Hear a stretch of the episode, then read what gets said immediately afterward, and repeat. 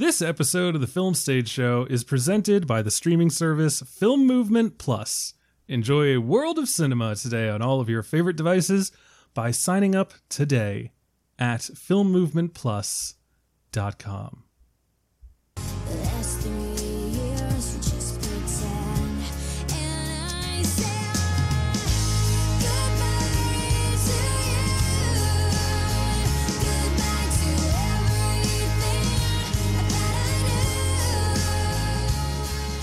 Back, ladies and gentlemen, to a brand new episode of the Film Stage Show, the movie review podcast from film stage dot com.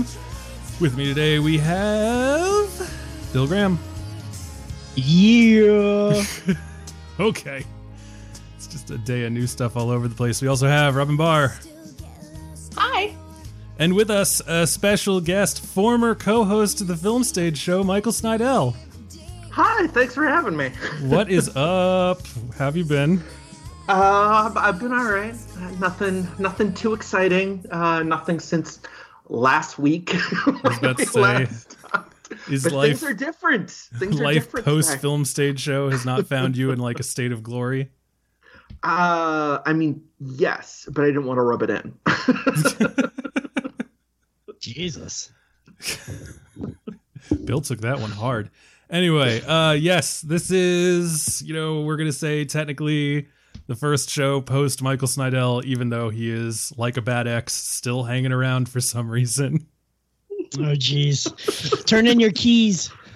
He came back. He said he just wanted to get his records. And I was like, we don't even have a record player. And then he stormed in, and then he sat down, and he has refused to move until we, quote, talk about Minari, end quote. I'm just thinking of the Seinfeld episode where George wants to get his books. And Jerry's like, why do you want your books? Have you read them already? He's like, yeah, but it's it's the principle. Oh, boy. So anyway, this is uh, officially the start of a new era. And we can officially announce that Robin Barr is the new co-host of the Film Stage Show. Woo! Yay! I'm so excited. Thank you. You are quite welcome. Um, we had to find someone to fill Michael's shoes. And um, even though they are quite small shoes, we were like, let's get some, let's get someone in here. Let's get a heavy hitter. Let's get someone who matters. That's Robin Barr. I do have wide feet. Wait, okay. Are they like, do you have to get like special wide shoes? Or are they oh, just, yeah. Oh, okay. Awesome. Like, I can't walk into a store and buy shoes. That's a privilege. Wait, is it different numbers for wide feet? Or, or it's a W. Like, is it really? Yeah, for okay. Wide. It's a W. Yeah. Okay, wow. I'm, yeah, like, I've seen W's. I'm like on the, the cusp, you know? It's like, yeah. I got a big foot. You know, I'm a tall y'all, man. Y'all need anyway, to quit so. walking around barefoot. I That's true. Honestly. That has screwed up my feet. Oh, interesting. It can make you like more flat-footed or whatever. Man, how far have we come from our primate ancestors that now we need the shoes?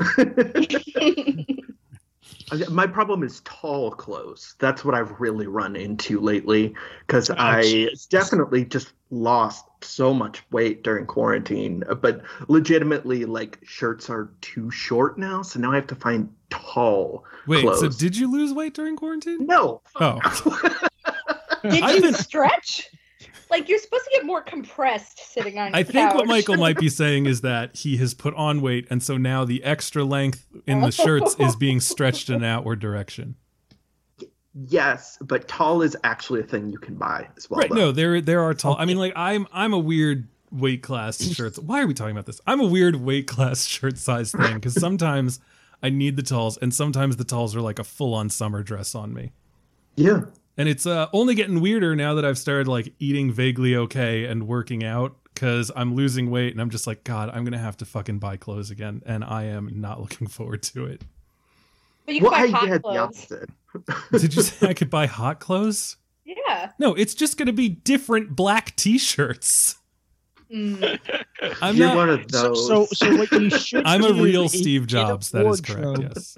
You, you should get a wardrobe that has your goal weight, maybe, and then just continuously. That is the worst advice you could ever give somebody. Bill, I don't know if you're. That is like see... an eating disorder advice. Right. Yes, well, that's my I, thin I'm under inspiration. The assumption that you don't have underlying underlying like issues like that.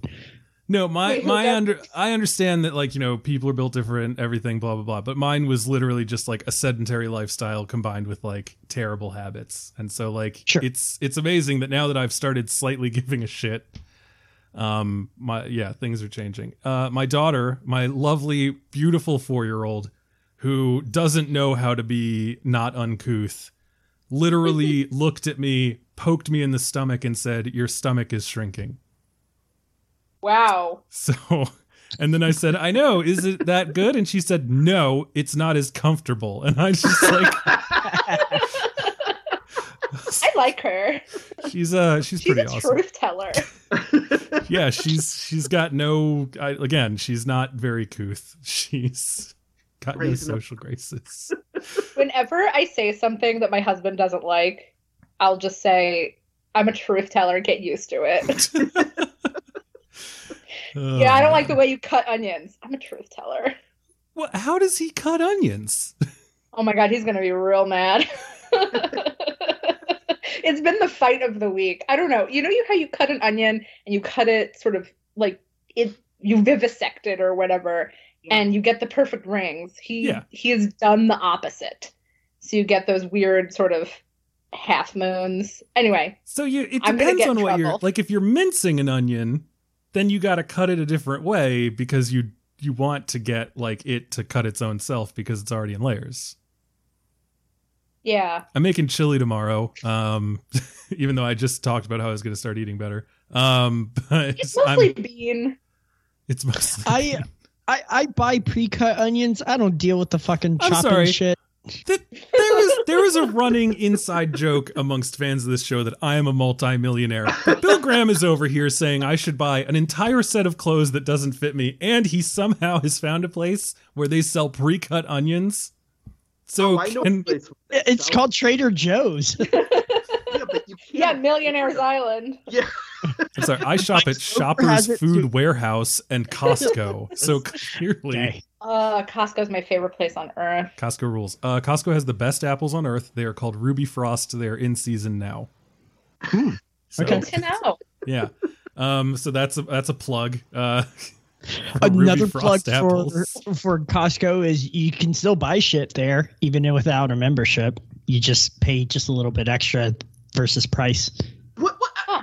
This fucking millionaire on our show. Don't I don't know, need a Costco membership. I just cap. Pay extra to get more of everything.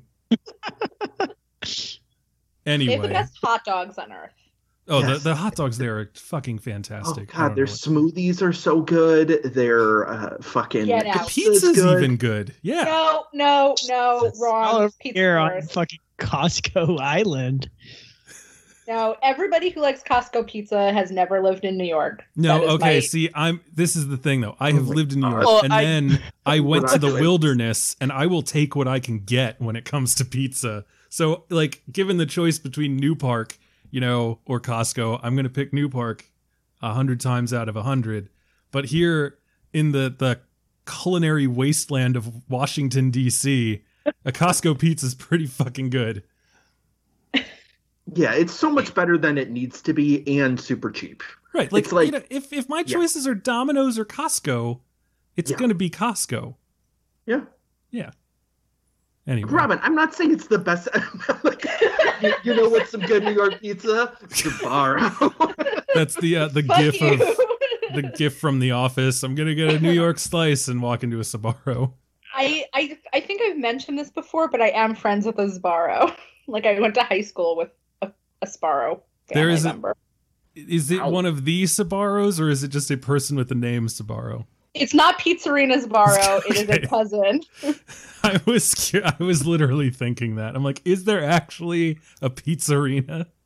No, but I, from what I'm aware, her family, her parents got together because one of them was like a, fa- a Sbarro family member and somebody else was like an accountant, I believe. So it was a pizza-related affair. I'm just thinking of someone being known as the Pizza Harris. So that's one of the great jokes on thirty Rock about like just making like a family dynasty out of something that clearly cannot be. The other one is Pause, the egg what? dyeing company. And she's like, how much money could they have? And he's like, have you ever seen a non-Pause egg dyeing kit? They cornered the market. They have a monopoly. Is this an Easter thing? Yes. Okay.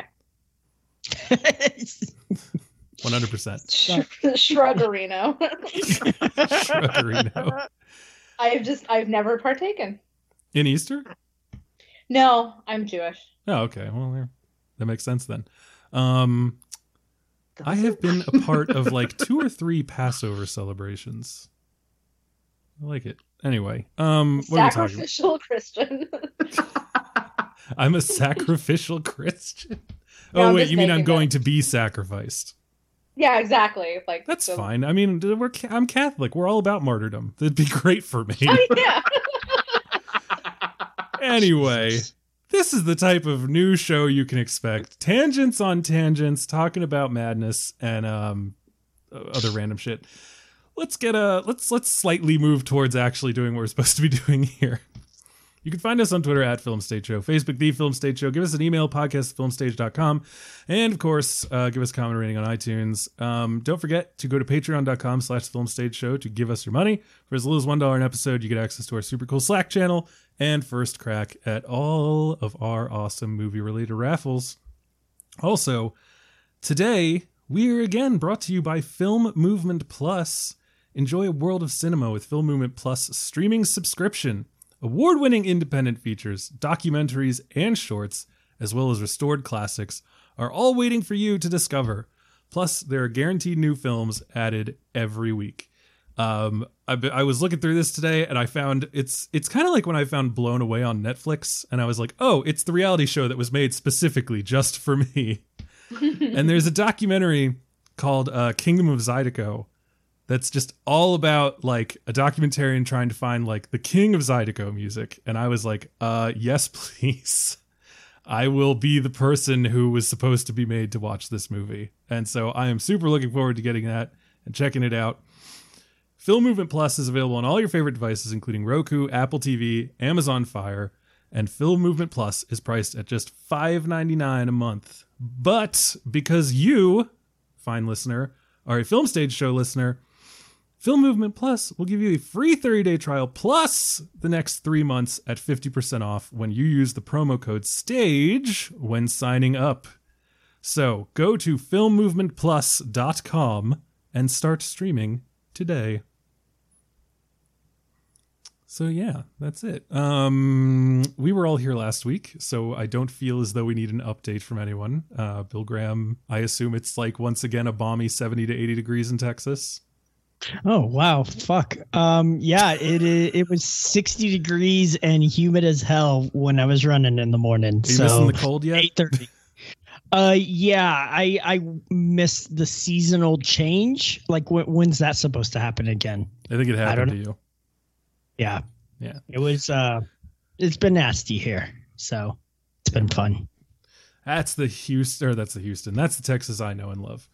Anyway, we are here today not to talk about Pizzerina Sbarro or Sacrificial Christians or the weather in Texas. We're here today to talk about the film Minari, which is out on, what is it called? P V O D? Is this P V O D or is this just a straight up rental? No one's going to huh? answer me. Thank you so much for leaving me twisting in the wind, everyone. Anyway, this movie... I was thinking of the word P V O D. P V O D is a terrible word. Um, no, that's awful. No. Anyway, you can one hundred percent find this and uh, stream it for money. And um, it has uh, gotten all kinds of awards attention throughout the year.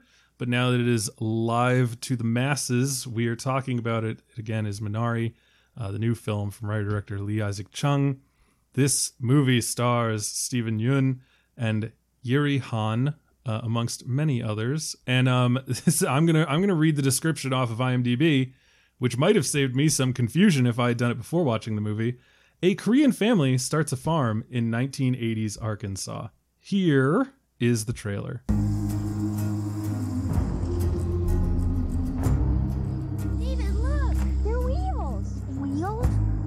대체 어디야? 집이지. 우리 새로 시작한다고 그랬잖아. 이게 그거야. 아빠는 비 가든 하나 만들 거야. All right. That is part of the trailer for Minari. New film out for rental now. Let's talk about it. We begin, as always, with our guest, Michael Snydell. What are your spoiler-free thoughts on Minari? Oh, that's awkward. Holy shit. Okay. I haven't been a guest in two hundred episodes. Um, okay. Yeah, so the thing about Minari is I, so I, I saw it uh, late last year, and uh, I, I didn't uh, like it uh, particularly. Um, I didn't particularly like it. I, I thought Steve Yun... And uh, especially the uh, the actress who plays his wife, Monica Yeri Han, who's also in a lot of Hong Sang-soo films.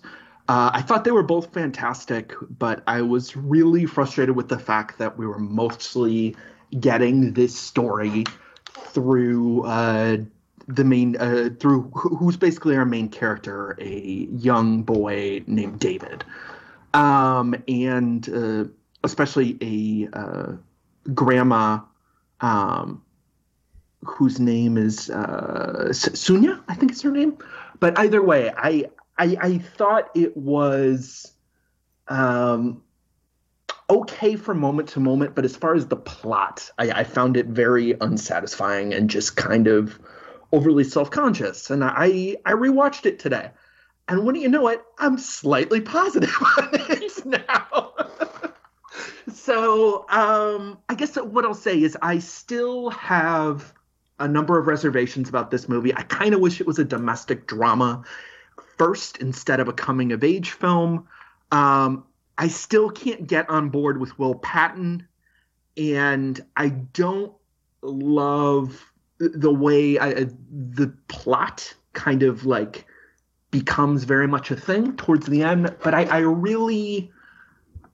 I, I was kind of impressed with the density of detail be- between this family, whether it's, um, you know, how how Monica, uh, the the mother, like holds David when he's uncomfortable around his grandma, what whether um, the dynamics between uh, Steve Yun's character and his his son, the uh, there's just a, a sense of. Um, I really get a certain lived sense of what it's like to be around their family, maybe less so around the daughter. It doesn't exist that much as a person. um, yeah. But then the the last thing um, I'll say, though, is what I liked about this movie that I didn't really notice as much last time um, is that I I think it does a pretty good job of showing what uh, what Monica and Jacob are going through and how it's completely over the head of their kids to different extents. Like the older sister knows somewhat what's going on, and she's certainly seen fights enough, uh, you know, that they're throwing airplanes saying don't paper airplanes that say don't fight. Um, but I, I think that it's surprisingly smart about some of that incidental stuff, uh, less so about like things like health issues and things like that. And lastly, I'll just say, um, I'm not sure where everybody lands on this, but I will say this has been, I, I haven't seen people gravitate to a film like this in, in years. Um, like there are so many specifically Asian writers from around the world, um, Uh, both U S writers I know, writers I know in Indonesia, in um, Korea, in, in Japan. It's it's been really fascinating to, and it was a little, uh, it made me feel really bad that I didn't like this movie that much the first time. So I, I will say that a lot of this stuff apparently rings true to a lot of people who have gone through this. And lastly, I'll I'll say that I actually tweeted about Will Patton's character. And um, a few people from Arkansas responded to me and said, oh, yeah, no, I totally know a Will Patton. Wow. So that's all to say. I think this movie is interesting, but I just wish it was a little less concerned with plot and a little less, uh, yeah, self, self-conscious. Um, but yeah, uh, Yun and especially uh, Yeri Han are, they're great. That's what I'll say with, yeah, that's, that's kind of my opening. Up. All right. And now, our new host, Rumbar, what did you think of Minari? Um, I, I really loved it. And it's the kind of film where, as I was watching it, I was kind of taking it in probably in the same way that you were, Michael. Um, you know, very slice of life. It seemed very familiar in some ways, um, just through through the details and the storytelling. And then it really blossomed for me um, when when the grandmother arrives uh, with this family. And it became much funnier than I initially thought the film would be. Um, it really seemed like it was going to be one of those classic coming-of-age dramas, um, you know, with lots of different questions about what it means to be an American. And, and it was that, but it, I was laughing nonstop throughout this film. And I think that's what really differentiated it for me um, from other similar types. Uh, just some of the, some of the nonverbal details, uh, you know, pe- people's reactions on screen, um, seeing just how lived in these characters felt. Um, I agree with you, Michael, that some of the plottiness, especially the end, um, drew it back for me. I wasn't really sure if I was all that invested in the marriage. Um, you know, the film, the film kind of questions like, are, should these people stay together? Um, mm. Where should they go if this farm does not succeed? And I don't know if I ever really, if I ever really bought that that was a place it could go.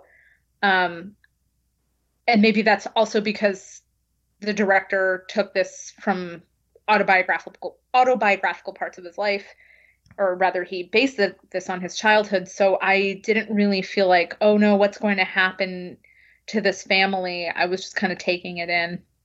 Um, but I really loved Yoon Ye-jung. I thought she was incredible. My, probably my favorite supporting um, performance of this year.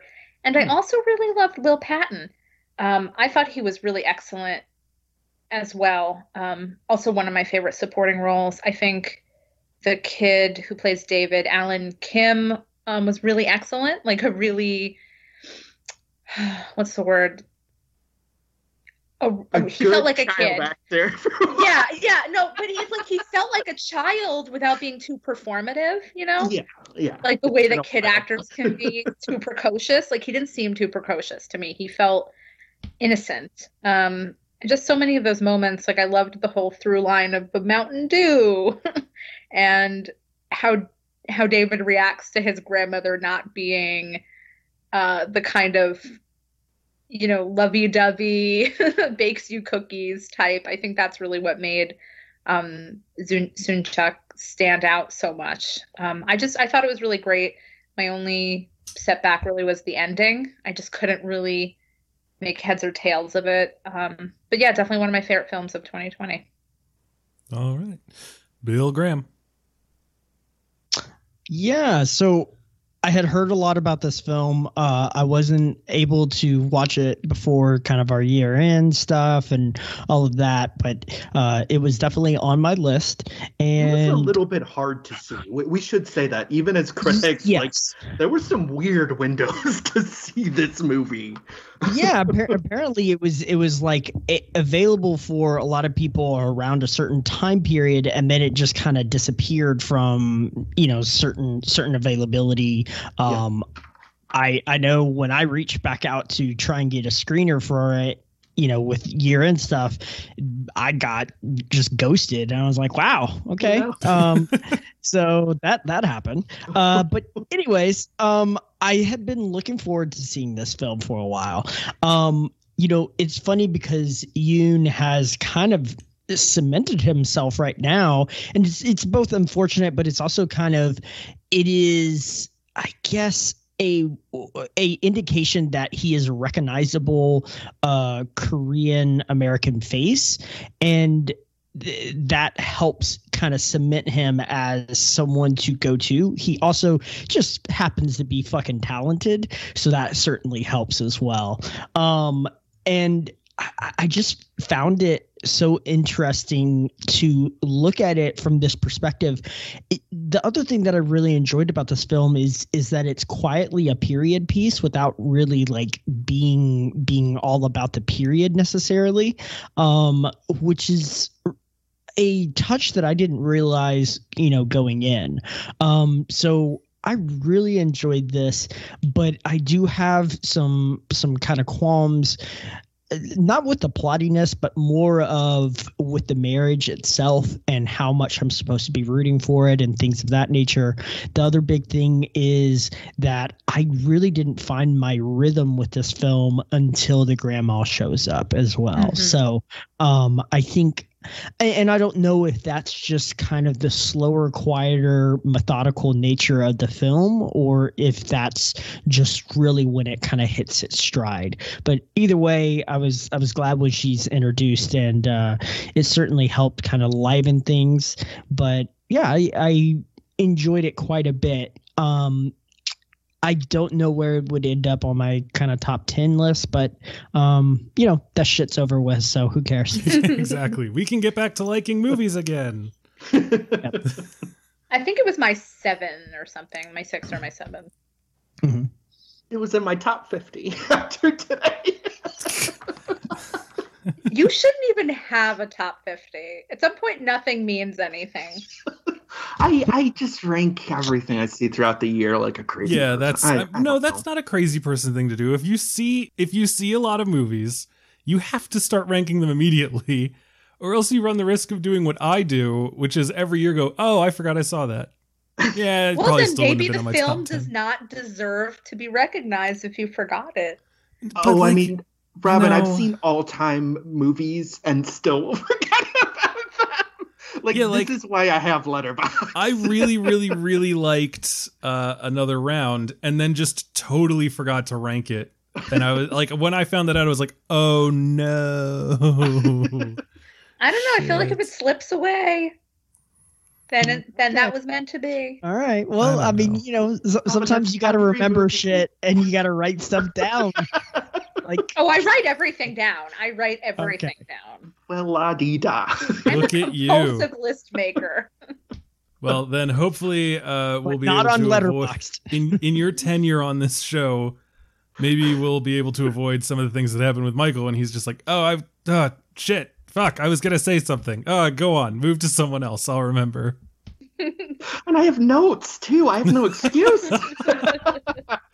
Well, I do right. use Letterboxd. I just started using it. Oh yeah, Letterboxd rules. I love Letterboxd. Um, what was I gonna say? Oh right, it's my turn. Um, I, I I liked this movie, but I found it to be frustrating in places, and it's kind of for the thing that we talked about the other week, where it's just like, you know, how much do I really want to just watch someone suffer? Mm. For for things that feel more like they're the actions of a writer who wants someone to suffer than for like real life reasons. I don't like it's hard to describe. Writing like writing a movie like this is a difficult task because clearly you want stuff to happen, but there's a point where if one good thing happens, I then immediately thought, okay, now what are the two bad things that are going to happen? Because that's yeah. the rhythm yeah. we've rocked ourselves into. And, you know, it, it happened. It always happened. It was just the way it was. Like, the second they got good news, I was like, run! Run away! This could only end poorly for you. Uh, so, yeah, you know, it became it became kind of a back and forth thing. And I won't say, like, what I started chanting to myself, like, for the final fifteen minutes of this movie. But, because it's a spoiler. But, um... you know, there was definitely a part where I was like negotiating with the movie as I was watching it and just being like, I swear to Christ, I will hate you if you don't do this. Uh, but luckily it ended up kind of doing that. So I, I was fine. I, I got, I got what I wanted. I think that it's, it's really well acted. As Michael said, it's really well observed. It's generally just like a really, a really nice, aesthetically pleasing movie about a family that's going through some shit. I had no idea it took place in the eighties. Like for the long, like, I don't even know if I realized that when the movie was over. Wow. Like, and that's not a, that's not a bad thing, but I, there was definitely a point when they got into the house and then I was like looking at their T V and I was like, I, it could just be that they're like socioeconomically not well off, but that feels like maybe. Like, did, the, did the mention of Reagan not, not give you a hint? I'm I don't. Sure it I, maybe right. It flew over my head. I feel like I don't didn't remember getting the mention of Reagan. I, I'll I'll uh, I'll fall on the funeral pyre with uh, with Brian here. I I had some sense it was period, but I absolutely did not know it was eighties uh, when I first saw it, and I only knew that very recently. So, huh. but um, yeah, you know, I'm I'm a big fan of. I, I, there's a lot of things that I liked in this movie. Like there, even if it had done the thing that I hated. I probably would have still liked aspects of it well enough to speak of it more, more kindly than I have some other movies that I've disliked recently. Um, you know, just like the observations about the family, the way that like no one's quite a saint, the the way that um, they they interact with uh, people in their community, um, people who like. perform what would nowadays be called microaggressions, mm-hmm. but who yeah. are still coming from like a generous place. It's just that they like, it's their own ignorance that's making them act that way. And it's met with grace. And then everyone kind of gets along. Like it was, that's it, it, super nice to see. It was like a little bit more interesting than the average, like bullying you're getting, which obviously I'm not saying that's not unrealistic, right. but it was like, it was thought through a little bit. A little bit more than, there's a point where a girl say. walks up to the the daughter of the family and says, yeah. can you stop me if I say something in your language, and then just starts rattling off like the most offensive Asian stereotype stuff, but then she lands on one and they're both super excited about it, and I was like, this is adorable. Like this is, that is exactly the kind of it's, thing that you say, not right? because you're, not because you're like being mean, but just because you're like, I'm seven and this is how my brain works. Sure. Sure. Mm-hmm. And, yeah. um, and, and like the, when the boy comes over to, to David and he's like, you know, why do you got a flat face? And David's just like, I don't. And he's like, all right, well, you want to chill? Like you want to come over and hang out at my house? Like. That was my big opening question, and you're still here, so let's just be be bros now. And um, I, like maybe just, it's just because I didn't have this, but I was amazed neither of them threw up when they had chewing tobacco. Like this isn't a plot thing whatsoever. But you're just getting that from. Uh, thing. Have you ever had chewing tobacco? Yeah. Okay. And it ended badly. Yeah, I was about to say because I have not. Getting that I, from the Sandlot. The Sandlot, exactly. I was just oh, like, that's oh, that's right. That's what it is. Yeah. Yeah. Just like, but they like put so in the Sandlot. They put no. so much. Like it's clear that that that boy whose name I cannot recall um, sure. has done this before and knows the proper amount. He tells him not to eat it too, which is good yeah. because well, yeah. a lesser man would not have told a friend that. Um, and then just like the way that, you know, it it it shows the uh, the the similarities, even though these are people from very different worlds, like the fact that they they find happiness in a faith community, you know, rallying around a similar a similar godhead, you know, just things like that that that show the way that you can kind of enfold yourself, even while still maintaining your your home culture through both language and what they choose to grow. I mean, it's it there was a lot there was a lot here that was really awesome. And then thank God it. It went the way it did, or else I would have been furious with it for squandering all of my goodwill. But yeah, Minari, I say uh, get out there and see it. I, I I enjoyed it, and my daughter enjoyed it. Hmm. Very weird. Um, or stay stay at home and see hmm. it. Well, yes, that's also true. But yeah, when so my so daughter, we all liked it to some degree. We did, yeah. we did. I like again when we get into spoilers, uh, I can talk more about how I was like, oh God, really? Are we doing this now? But. I think it I think it lands on its feet. I think it pulls it off. And I again my my daughter was just sitting there laying in bed with me like, and I've talked about her watching movies with me before and how like she just yeah. straight up walked out of Martin Eden. Sure. and and the Hidden Life too, right? uh, no, she was kind of down for a Hidden Life. I think her her mother I think it was bedtime. Okay, but this time okay. it was bedtime too, but then the second her mom left, she left her room and came back to watch with me, and I was like, I cannot pause this. I need to keep watching. As long as you are quiet, when they're speaking English, because otherwise I can still read the language at the bottom of the screen, the subtitles. But she like became invested and was like super so curious. Cool. And I think part of it was because I don't know how old David is supposed to be, but she like recognized him as a child that was around her age, mm-hmm. and like asked a lot of questions, wanted to know why she couldn't understand them. I had to explain like where Korea was and like language to her again, because I tried that with Martin Eden, but it apparently didn't stick. And then when it was over, when it was over, she asked if we could watch it again. Wow. Wow. I was like, did we you can, read aloud the subtitles to her? I did not. She was going yeah, was all off of uh, facial cues and stuff. Wow. Yeah. That's such a great story. It is. Yeah, that's awesome. She was, she was really invested. Um, you and know, then it was over. She asked if we could watch it again. I said, not right now, because it is like nine o'clock and you were supposed to be in bed an hour ago. Yeah, she wants to watch it again, not to stay up.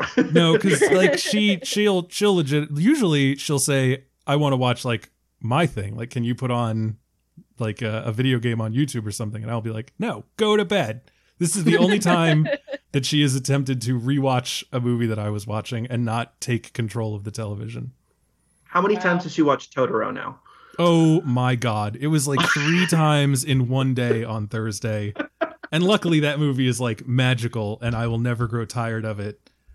But also her, her requests to go out into the forest and find Totoro are becoming hard to ignore. They're, uh, they're slowly turning into like, you know, the beginnings of a riot. Your daughter has good taste, whereas the movies that I would constantly rewind and fully like rewind it in the rewinding machine and watch again over and over was like Richie Rich. Like all one. These other terrible, I mean, I would like to rewatch it, but like so many bad movies from childhood that I would, that I look back and I'm like, I know intellectually that it wasn't good. I even knew that at the time. And yet I couldn't get enough. Like I couldn't get enough of like fantasizing about a McDonald's in my basement. I mean, that's, that's um, the real thing, isn't it? We all just dream. wanted to the McDonald's in our basement. The, the, is that what you what, did with your first million, Brian? Yes. Yes, it first is. McMillion. I'm like Barbara Streisand. I just have, I have like a, a mall that has nothing in my size in my basement because I miss shopping amongst the regular people. And you need hot clothes now. Yeah, I do. But I need to buy them smaller so I have thin-spiration. There you go. Yes. Just remember, nothing tastes as good as thin feels. Oh boy, that's not what welcome, I said. Welcome to Toxic Tumblr, everybody. I'm leaving. I'm leaving. Bill, I, honestly, the real flaw with your plan is that I have no goal weight, and even if I knew what it was, I wouldn't know what would fit me then.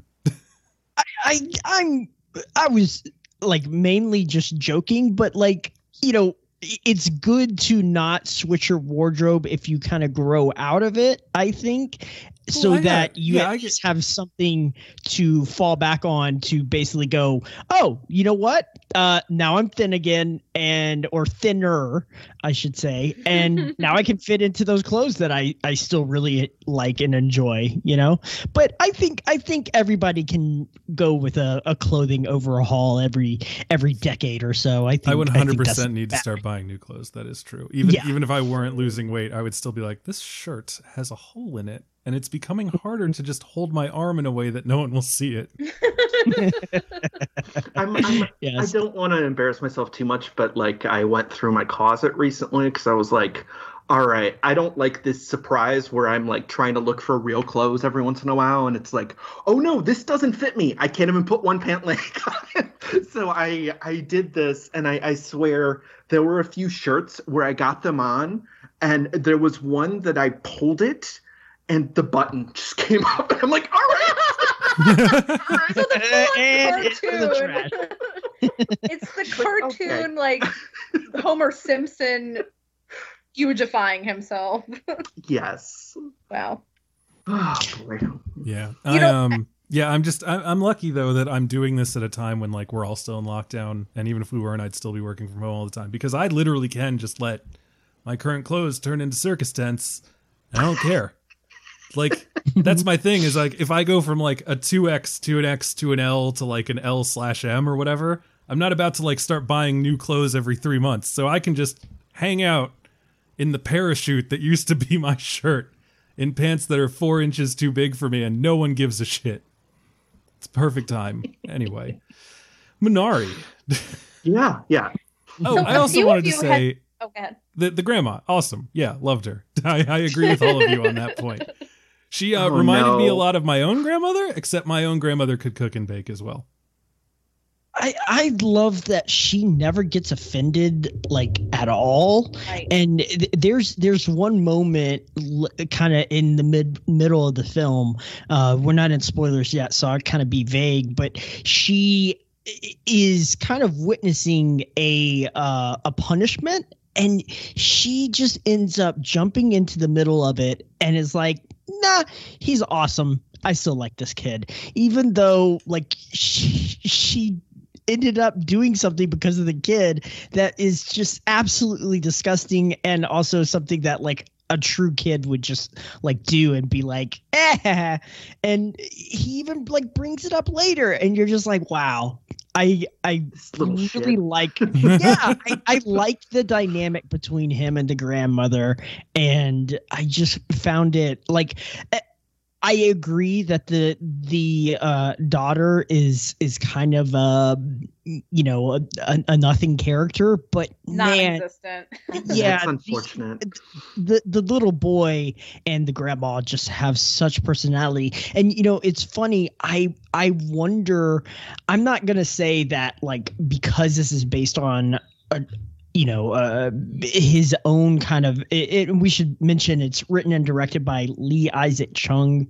And it's one of those things where I don't know if he's just drawing only inspiration from what he experienced. And so maybe this is kind of, you know, his, his limited perspective, but I don't know. It, it does feel like, at the very least, that character relationship is just so rich and so nuanced that it almost makes up for it. It almost makes you kind of see past it.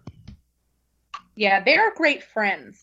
That's what I really loved about it, is it's not just uh, born a grandma and that sentimentality that we have mm-hmm. all seen and hopefully maybe experienced ourselves. I had a very close relationship with my grandmother, uh, but they're truly buddies, you know, playing the cards and watching wrestling. And, and they don't start out that way, you know. Exactly. And they really grow into it. And I really enjoyed watching that relationship blossom. Um, I totally agree with that. And, you know, a few of you have mentioned that you didn't realize this was the eighties. And I want to point out that some of the art direction is actually quite detailed, and maybe also in ways that I wouldn't have necessarily recognized myself. But a friend of mine who's Korean American was saying that she was astonished at how much they got right for the period. Um, mm. Because as she was watching it, she was like, oh, this reminds me of my childhood. And it was like little things here and there that felt so lived in for her that went over my head a little bit. Um, but was, was for her a sign of how thoughtful the direction was and how thoughtful the production was. Not to put you on the spot, and but uh, can you remember any specific details or like uh, decorations that they recognize? Um, I wish I could. Okay. We both saw the film back in November, and mm-hmm. so it's like a little bit fuzzy. But I think she was saying some of the products that they were using.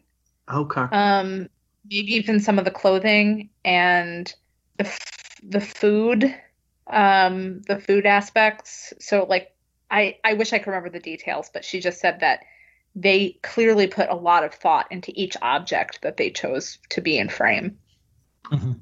Yeah, I mean, I, I can definitely see that, and I, I think, yeah, I mean, I mean, in hindsight, I'm sure that there are certain things where I was a dummy for not recognizing that as as being period. I, I do.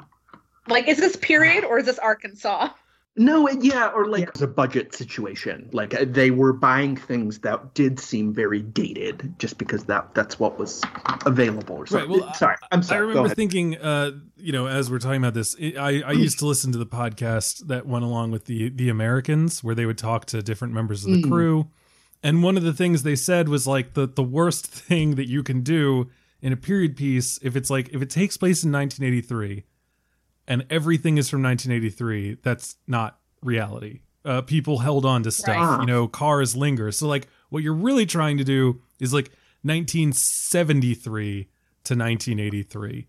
You know, okay. You got to have that mix. And then it was funny because then they said, and then, of course, for the scenes in the Soviet Union, what you really want is like nineteen fifty-three to nineteen seventy-three, even though wow, it's nineteen... that far. They're just okay. like, you know, they are, they, you know, I don't know if you know this, Michael, but things weren't great in the Soviet Union. Um, so, yeah, they were like, you know, they just they had to hold on to things longer. It's like um. It's I mean, this is a, a known thing now, I think. But like, if you want like a really, really awesome, like well-maintained classic car, you got to go to Cuba because mm-hmm. like mm-hmm. they just didn't have any new ones for a while. So everyone kept really good care of theirs and kept them running. Um, so, yeah, stuff like that. So like I'm watching this and I'm like, oh, I guess this could be the nineties because like I realize now that I haven't seen anyone use a cell phone. And then. Yeah. The the thing though that did that did kind of clue me in finally was when Paul, Paul's his name, right? Who's played by Will Patton. Um, yes. He shows up and he has the money because he was in the Korean War, and I was like, yeah. okay, he, yeah, all right. So he is clearly like fifties ish. The Korean mm. War was in like the fifties, so he's he's got to be at least like that's where we are now. So it helped. That actually helped me to figure it out. And I really loved his his his his whole relationship with the family, like mm. wanting to help them in that weird kind of like insistently amorphous Christian goodness kind of way. And I love that that Jacob is just like, you're you're weird, man. like, you're, yeah, you're he doesn't strange, suffer any fools. yeah, but they they get along and they make it work. I, I yeah. guess I, I think we I should jump into spoilers.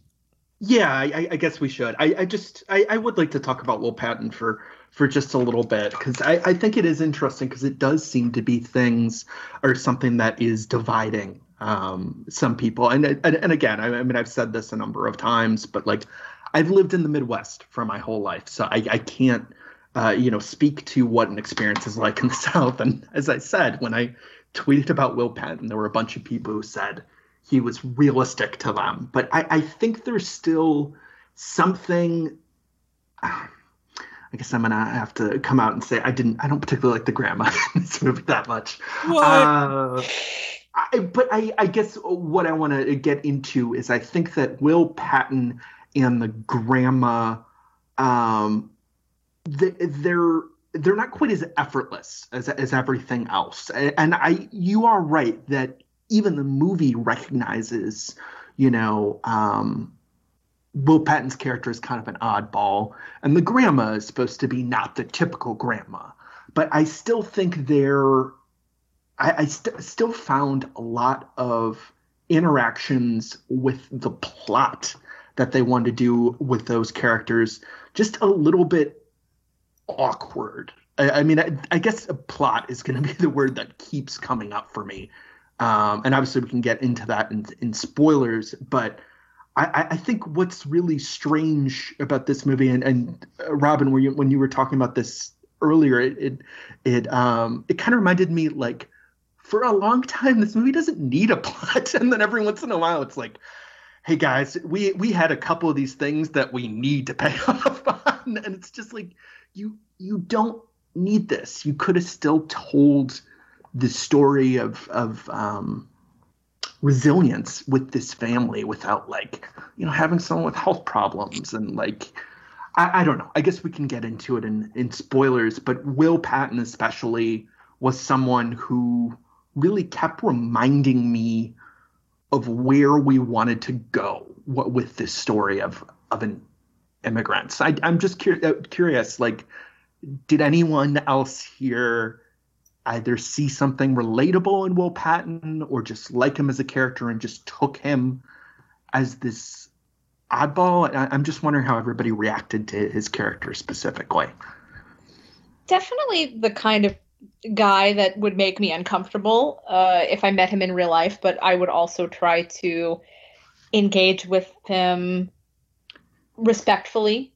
Sure. Um, I mean, I'm not saying he was mentally ill or anything like that. Um, and maybe maybe traumatized um, yeah. from some of his experiences. But I've had conversations with folks like him, and you know, you just have to kind of improvise that conversation and and be as engaged as as you can. But I would probably not want to spend too much time with him. And I think that is not something that really bothered me about his character. He felt really real to me because of that, because I have met mm. people, not necessarily maybe as religious or as outwardly religious as he was, but just so insistent on wanting to be friendly and helpful. And yeah. he's kind of like real, you know, he wants to be real with people. Um, but also you feel a little bit guilty for not wanting to engage that much. one hundred percent That's why I thought it was a very good performance. Yeah, I've I've known people like that. Not to like the, I mean, like, you know, I never worked in a field with them and they didn't carry yeah. crosses on, on roads. But like, yeah, I mean, especially because like, again, I'm Catholic. And so if I if I meet someone else who's Christian, there's like that immediate like, oh, right. Yeah, Jesus, he's great. And then, yeah. but like, there have been so many times where like, I, I realized too late that like they're an evangelical Protestant or some mm-hmm. like other type of like really, really super intense sort of Jesus freak level. And, and like speaking in tongues. Yeah. I mean, like, I don't know if any of them ever actually done that, but exactly that type of person. And like, sure, I've had the moment where they're like, you know, can we pray together? And I'm like, we're in a fucking grocery store. Like, This is not the this is not the time. Like, are you asking me like literally right now or later? Because either way, I don't usually no. do that. Like, no, yeah, that's not. I pray alone. Um, so no, like I'm just gonna like no, but like there is it is that thing where it's like they're not really doing anything wrong. I don't feel threatened. Like, you know, they're a nice person, right. but like yeah, the the level of fervency of their faith and desire to be helpful and everything is like a little off-putting, but like, yeah, there's like, but it is one of those things where then at the same time, like how many times have I heard a story that's like, oh yeah, he was just the local town character. And then they found all those heads in his freezer. Oh, but like, that's yeah, not nice. No, but like, I mean, that's the thing though, is that like, you know, true crime has polluted my brain, but, um, so, so yeah, I, I felt, I actually felt that he was a very well observed, well acted character that like, I really quite enjoyed. And um yeah, I mean he he was definitely part of my whole like again sure. just as we as we drift toward the spoiler section, I was just like, something happens to Will Patton, man. Like, or if, if he does something like if this turns into like like a like a of mice and men type of thing, I'm gonna be fucking oh, yeah. oh no. But see, that's where my brain was, because again you start no, getting I mean, lulled into sense. This, like, every good thing must be visited tenfold upon them in a tragedy. Yeah. And it still does do that, but, like, at least it avoids most of the ones that I was thinking of, you know? I, I think I, I think the one thing I'll say about uh, Patton, and I, I feel like I, I, I mean, I want to be clear. I think it was certainly the devout aspect combined with this, because you know I mean I, I very much agree with all of you that I've certainly uh, uh met people, and I mean I don't mean to be classist, but literally uh, by the fact of, you know, whether you're talking to homeless people or don't have a uh sorry I don't have a chance to have uh, any help for, you know, mental um you know for bipolar or borderline or any of those various things, and and I think you know, I mean, that's obviously a really complicated thing to put on screen.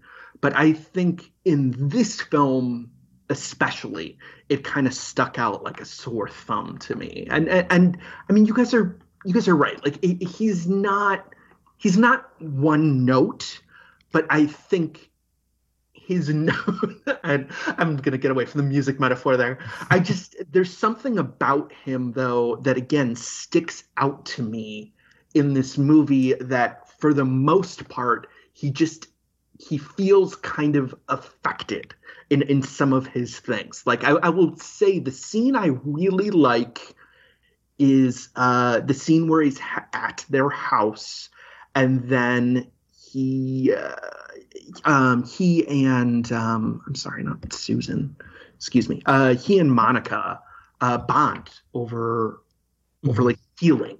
I, and I thought that was like a really interesting scene, but a lot of the stuff with him, like him carrying the cross down the road, like, I, I don't know. There's just something about that.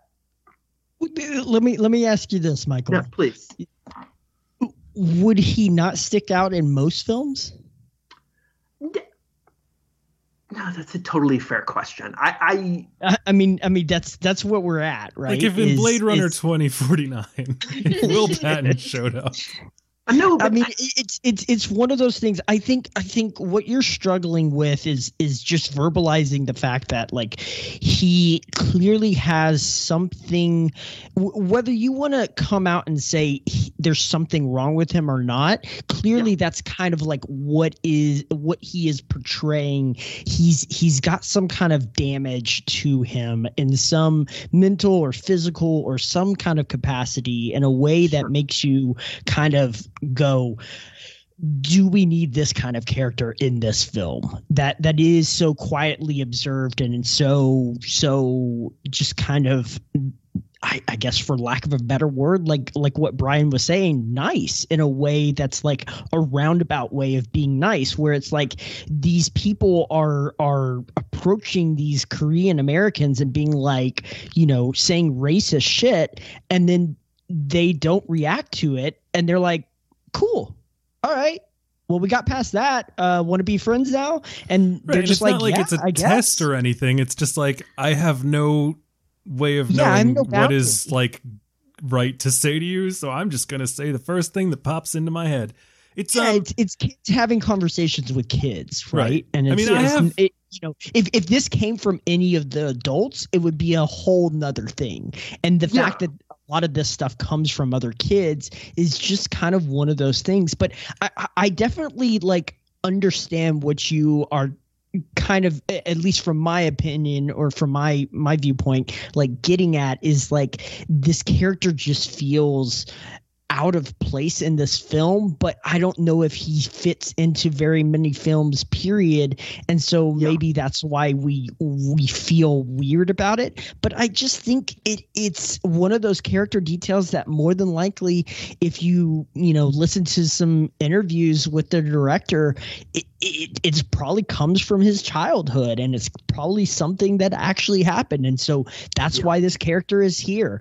And, you know, I, I get it. Like, you are a writer director, so you can omit a character like that, but it, I guess if you are a kid and trying to relate what you experience as a Korean American growing up in in America in the eighties, and you leave out a character like that, like what does that say, you know? And so it's it's this weird thing where it's like you're damned if you do and damned if you don't. I, I remember I remember a lot mm. of this kind of coming around when um and, and I can't uh Alfonso Cuarón's uh film Roma and yeah Roma and you know he was like, hey, this was my perspective, like you know these things happened, and people were kind of coming at him about like the reality in his film that he kind of presents. And he's like, ah, uh, like this is what happened.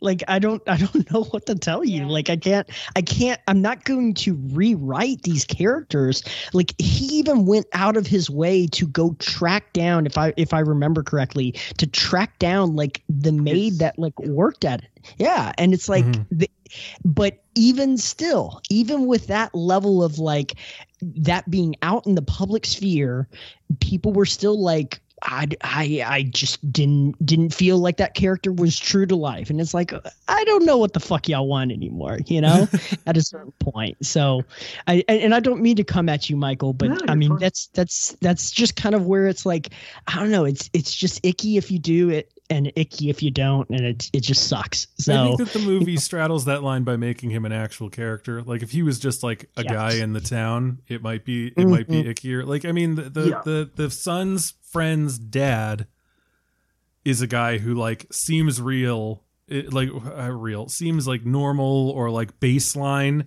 you know, yeah. even though he's like, yeah, just yeah. tell your mom I was here last night. Like, I don't know, I'm doing stuff, you know, blah, blah, blah.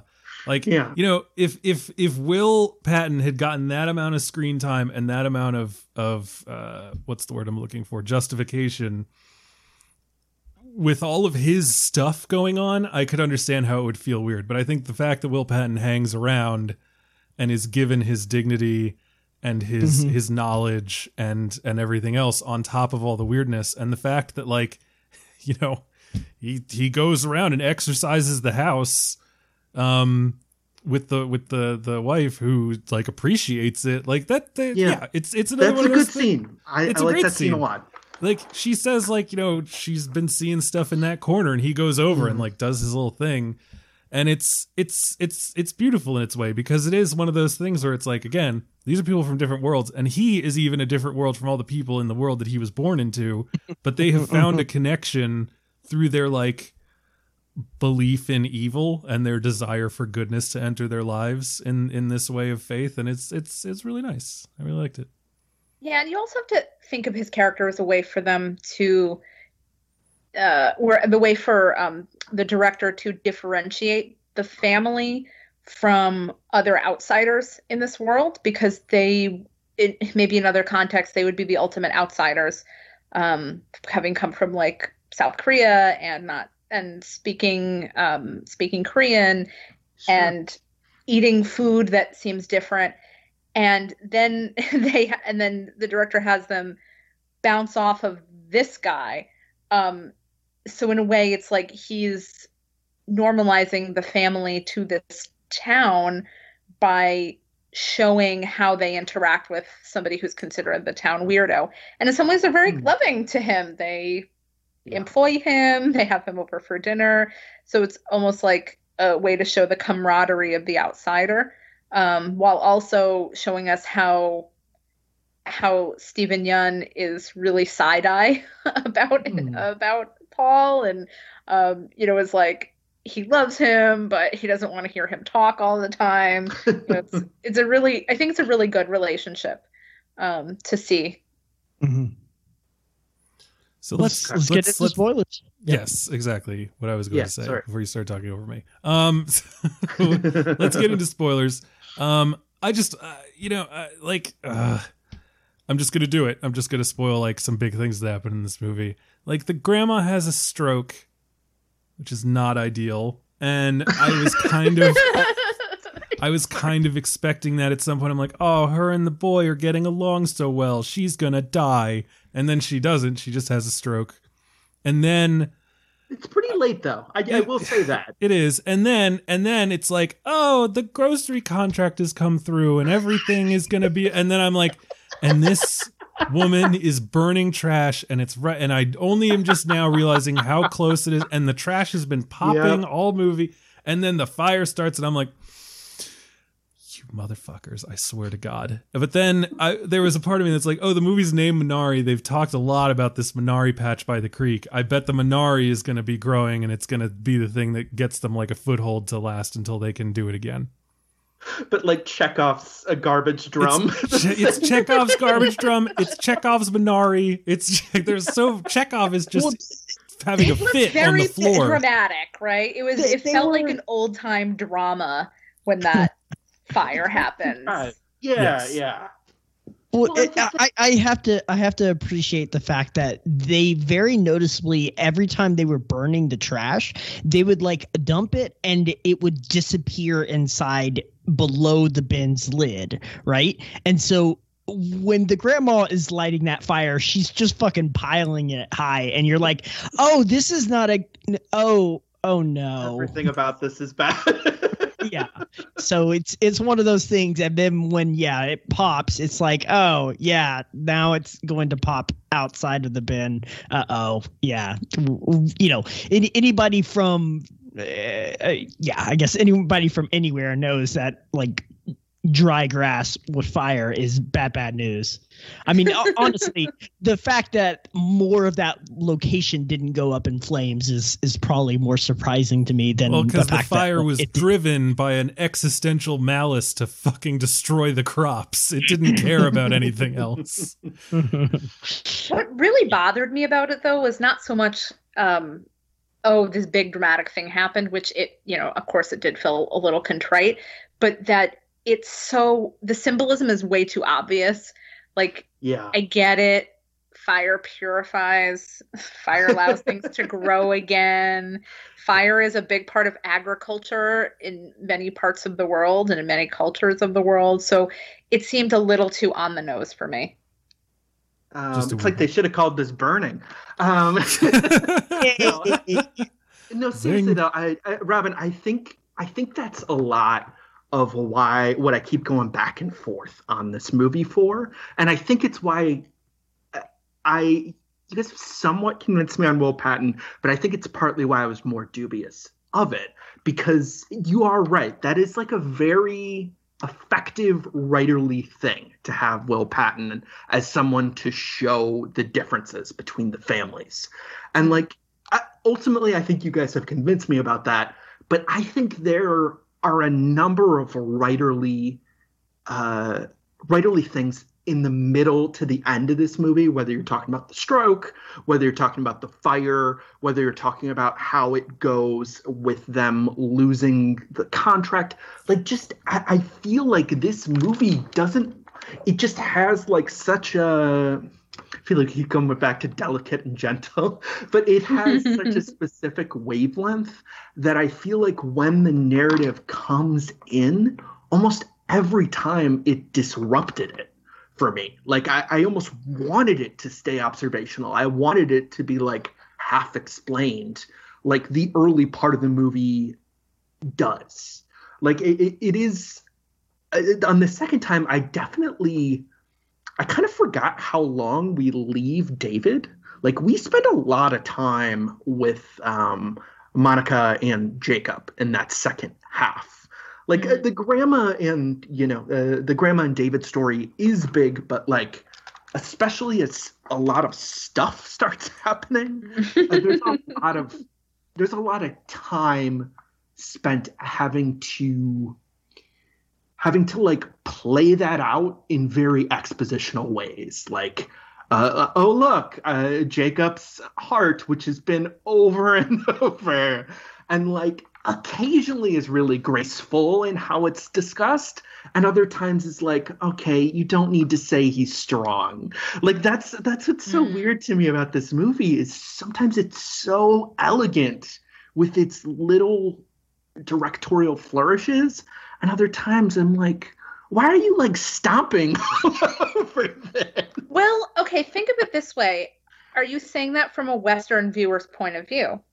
Well, yes, but I still think that I can speak to Eastern films. You, you know, the thing, if there was one thing that this definitely reminded me, it's, uh, God, I'm going to butcher this name, Hirokazu Kureda.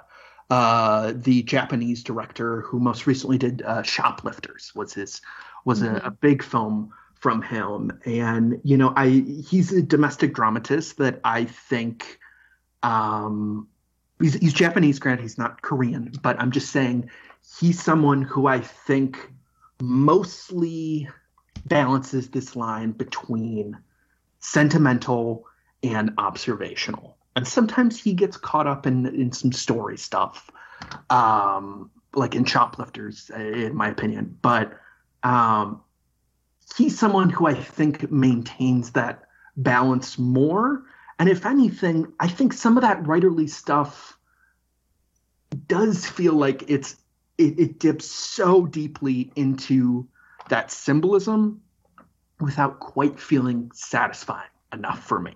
Like, for what it's worth, like burning's pretty obvious too at times uh, with some of its symbolism. But like, I just... Uh, I, I I don't know. Um, so I guess to answer your question, yes and no.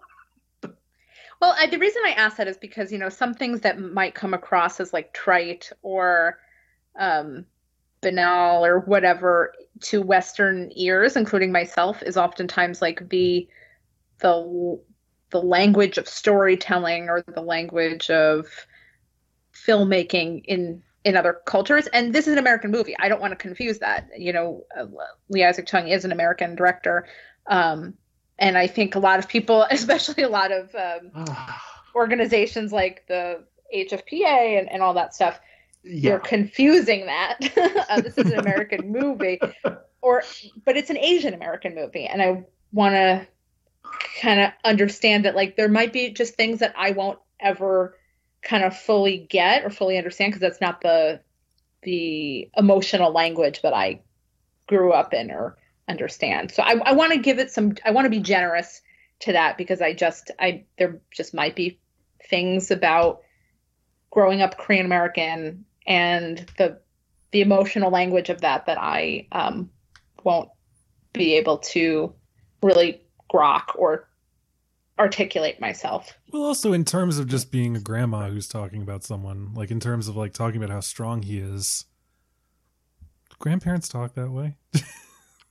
Like, do, do you see what I mean though a little bit, Brent? Like it, it's just been it, it, things are sometimes they're pretty heavy-handed in terms of actually some of like the main attributes that have to come back into guiding plot. Um, you know, once you know that it depends on him on whether they can, or not once, you know, way before that, like the movie nearly begins with, uh, you know, her using a stethoscope on on his heart. Like it, those are things that they don't need to, I, I just don't think they need to quite hammer them home the way they do. So those, again, like that bluntness seems so at odds with the rest of this film that does feel so kind of sure-footed and um, confident to me, I guess. Yeah, I'll be honest. I forgot that whole subplot. Um, I, I was, you know, refamiliarizing the myself with the film, and it was like the heart thing. So I really didn't remember. Really, that's like, like such a huge part of the movie. Um, they won't let him run. They won't let me. him. They won't let him do stuff because they're worried about his murmur. My the things that really stuck out to me were like nothing about the the plottiness, uh, which is why I really agree with Michael uh, because it's the observation, it's the humor. I was laughing so much during this movie. Um, it was much lighter than I think I had been led to believe, and so that's what I remember about it. Um, it's just those those. Um, those, those chuckling moments. I did not really, I barely remembered the stroke. Like, I don't know. It just was not, it was not the, was not the lasting impression that I got from it, you know, cause I, I don't really remember plot all that well, um, in various movies that I see, but I do remember how it makes me feel. And I remember feeling a lot watching this, this film. I feel are, like are you not the, someone? Oh, go ahead, Brent. Well, I was going to say I think the plot sticks with me a lot more. I mean, first of all, I watched it last night, so clearly it's going to be more clear in my head. But I think the plot sticks with me more just because I loved all the the the kind of plotless or just more character based stuff so much that mm-hmm. every time that the plot asserted itself, mm-hmm. I was like, "Oh, here we go! Oh, God damn it!" And this most of the time, happening. I was like, "Why?" As well. What's What's really weird is that sometimes it. It reminded me of The Leftovers, but in a bad way. Like if if The Leftovers hadn't perfectly modulated its tone, like there's so many, like them in the hospital and the doctor being like, yeah, the murmur's getting getting smaller. And she's like, but it was louder. He's like, well, yeah, when the hole gets smaller, that happens sometimes. Like whatever you're doing, keep on doing it. Like that is a very on the nose line that I accept in The Leftovers yeah. because The Leftovers is like about people who are going insane because of the incredible symbolism happening around them all the time. Mm. And like you, you kind of buy into that reality, but this movie feels like it's trying to be a little more like with the verisimilitude. And also I just like every time something, there were episodes of Leftovers where every time something like that would happen and something good would happen, then it would get visited like ten times bad on the person who just got the good news. Usually it was Matt. With no spoilers for Leftovers. Misery porn. Hmm? Talk about misery porn. I firmly disagree with you, but oh, God, like, oh no. So we got. No, rid we're of gonna one get person. Yelled at if we talked about T V.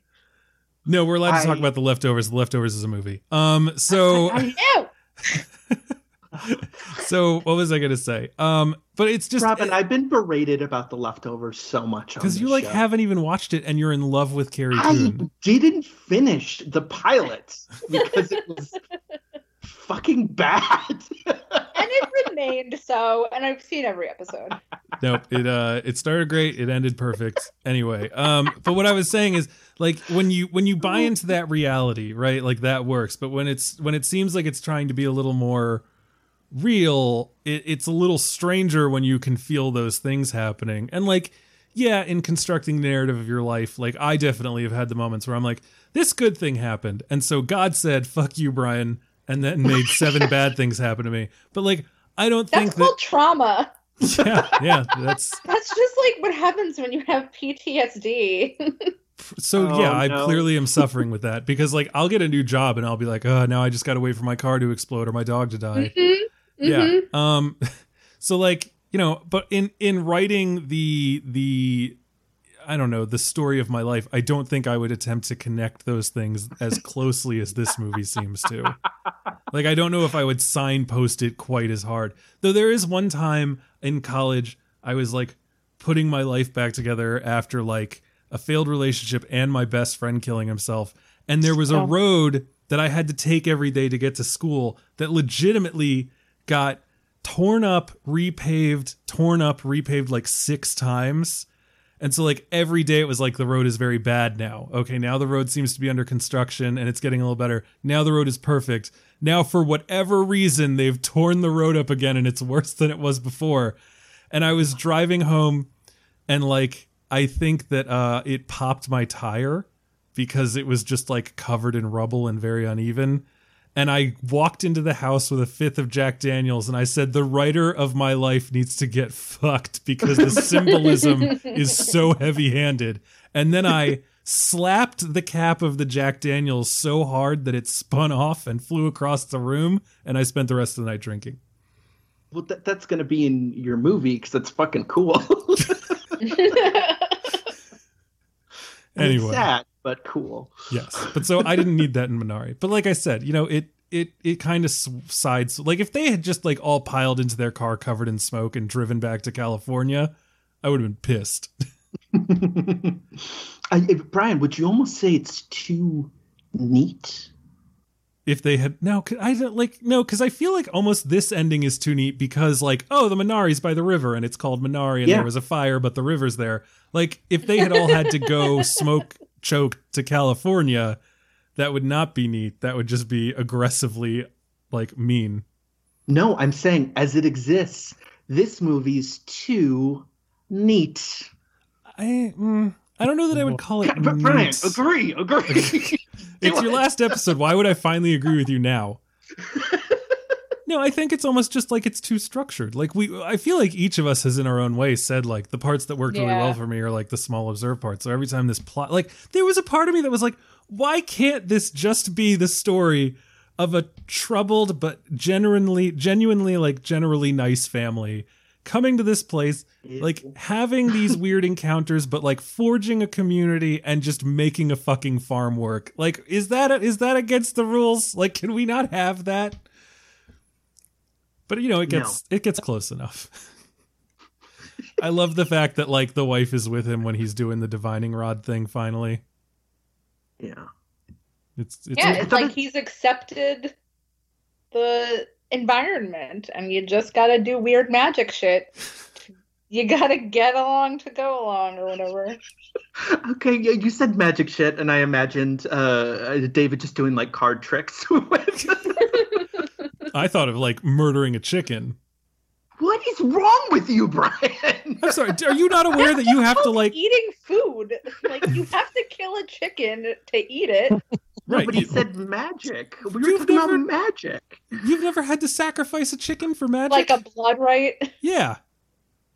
All right. Don't sound like it's... so familiar with the blood rite. I'm a little a little frightened right now. That's, You're like, that you is, know, a blood rite. That is an all-time line. Don't sound so familiar with a blood rite. Is this why my uh, OkCupid dating profile's not getting a lot of pings? Because I write how familiar... like. There's a there's a prompt that's like, I could probably beat you at, and then I wrote blood rights. Jesus Christ. What are you trying to attract on there, Brian? I want People a weird one, that, Bill. Like, that's what I want. There's always that prompt that goes around, like, what can you do a forty-minute prompt on blood rights? Right, yeah, like, what tomorrow if you had to teach a college class, like, what could you do with, like, no extra work? And it's just blood rights, obviously. You say? Okay, yeah, sorry.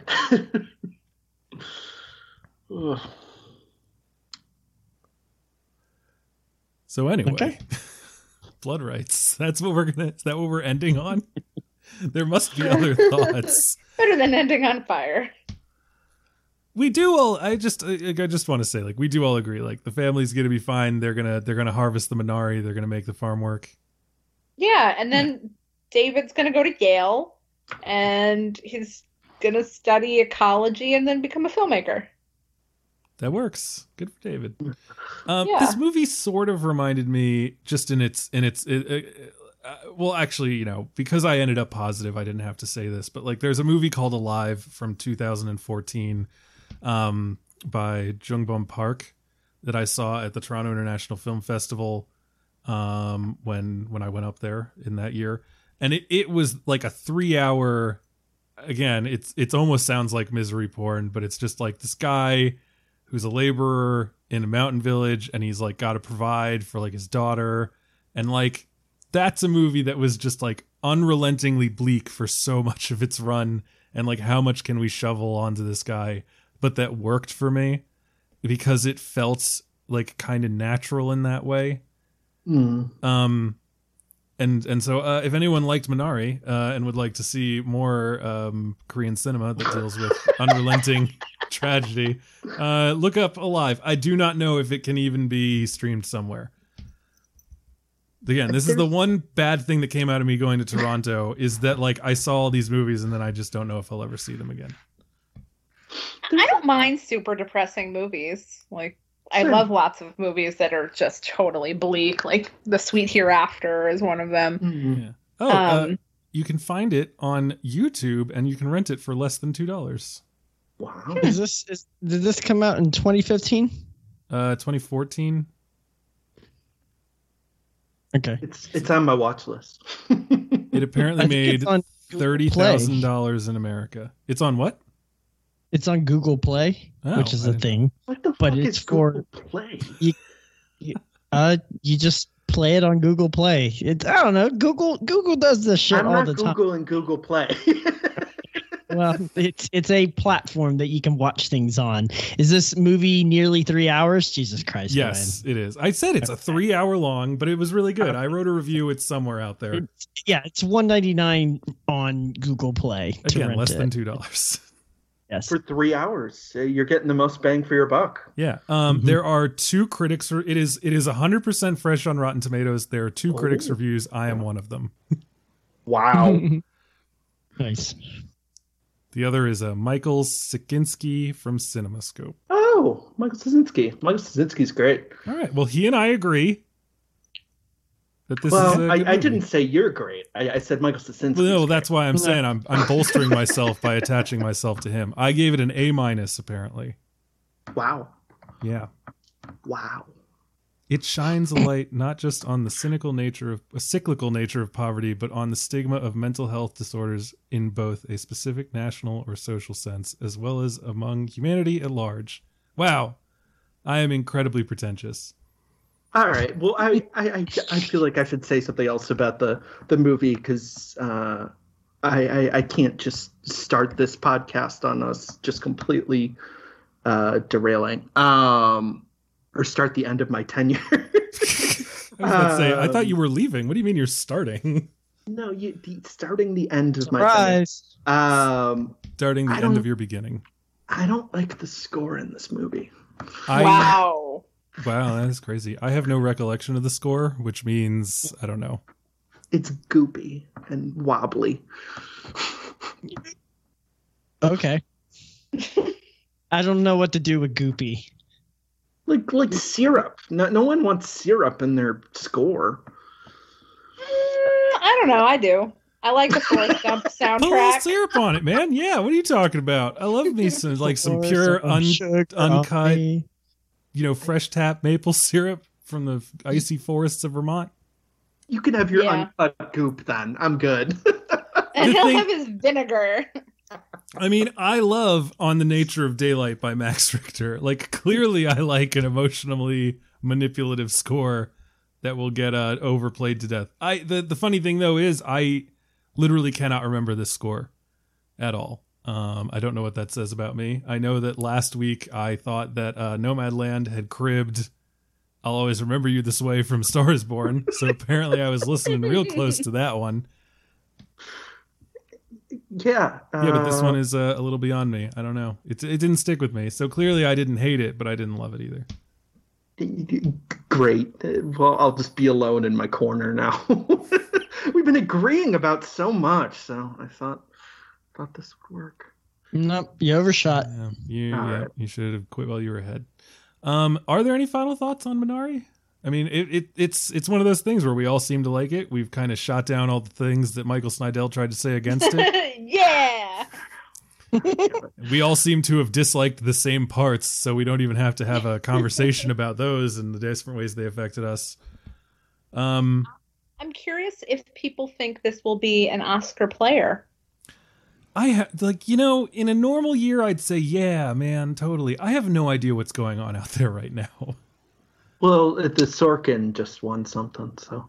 Oh, no. At the Golden Globes. If the Trial of the Chicago Seven wins anything, I'm going to be furious. It, it won. It won something. What did it win? It, a Golden Globe. It yes, I know. Win. I don't count the Globes. But no one counts the I don't count the Oscars. You got to count the Oscars. They're the industry no, doing the thing. I don't know. They're but not. um I didn't even watch Trial of Chicago seven. It shouldn't matter. I, I saw I saw Mangrove. I don't need to see Trial of Chicago seven.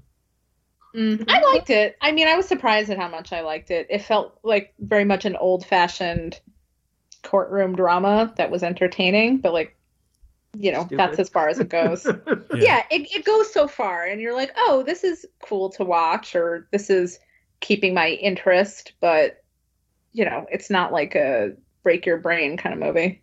Oh, speaking of speaking of Mangrove, uh, my daughter, she's coming up a lot on this podcast. Um, she started watching something on YouTube called Tinga Tinga Tales.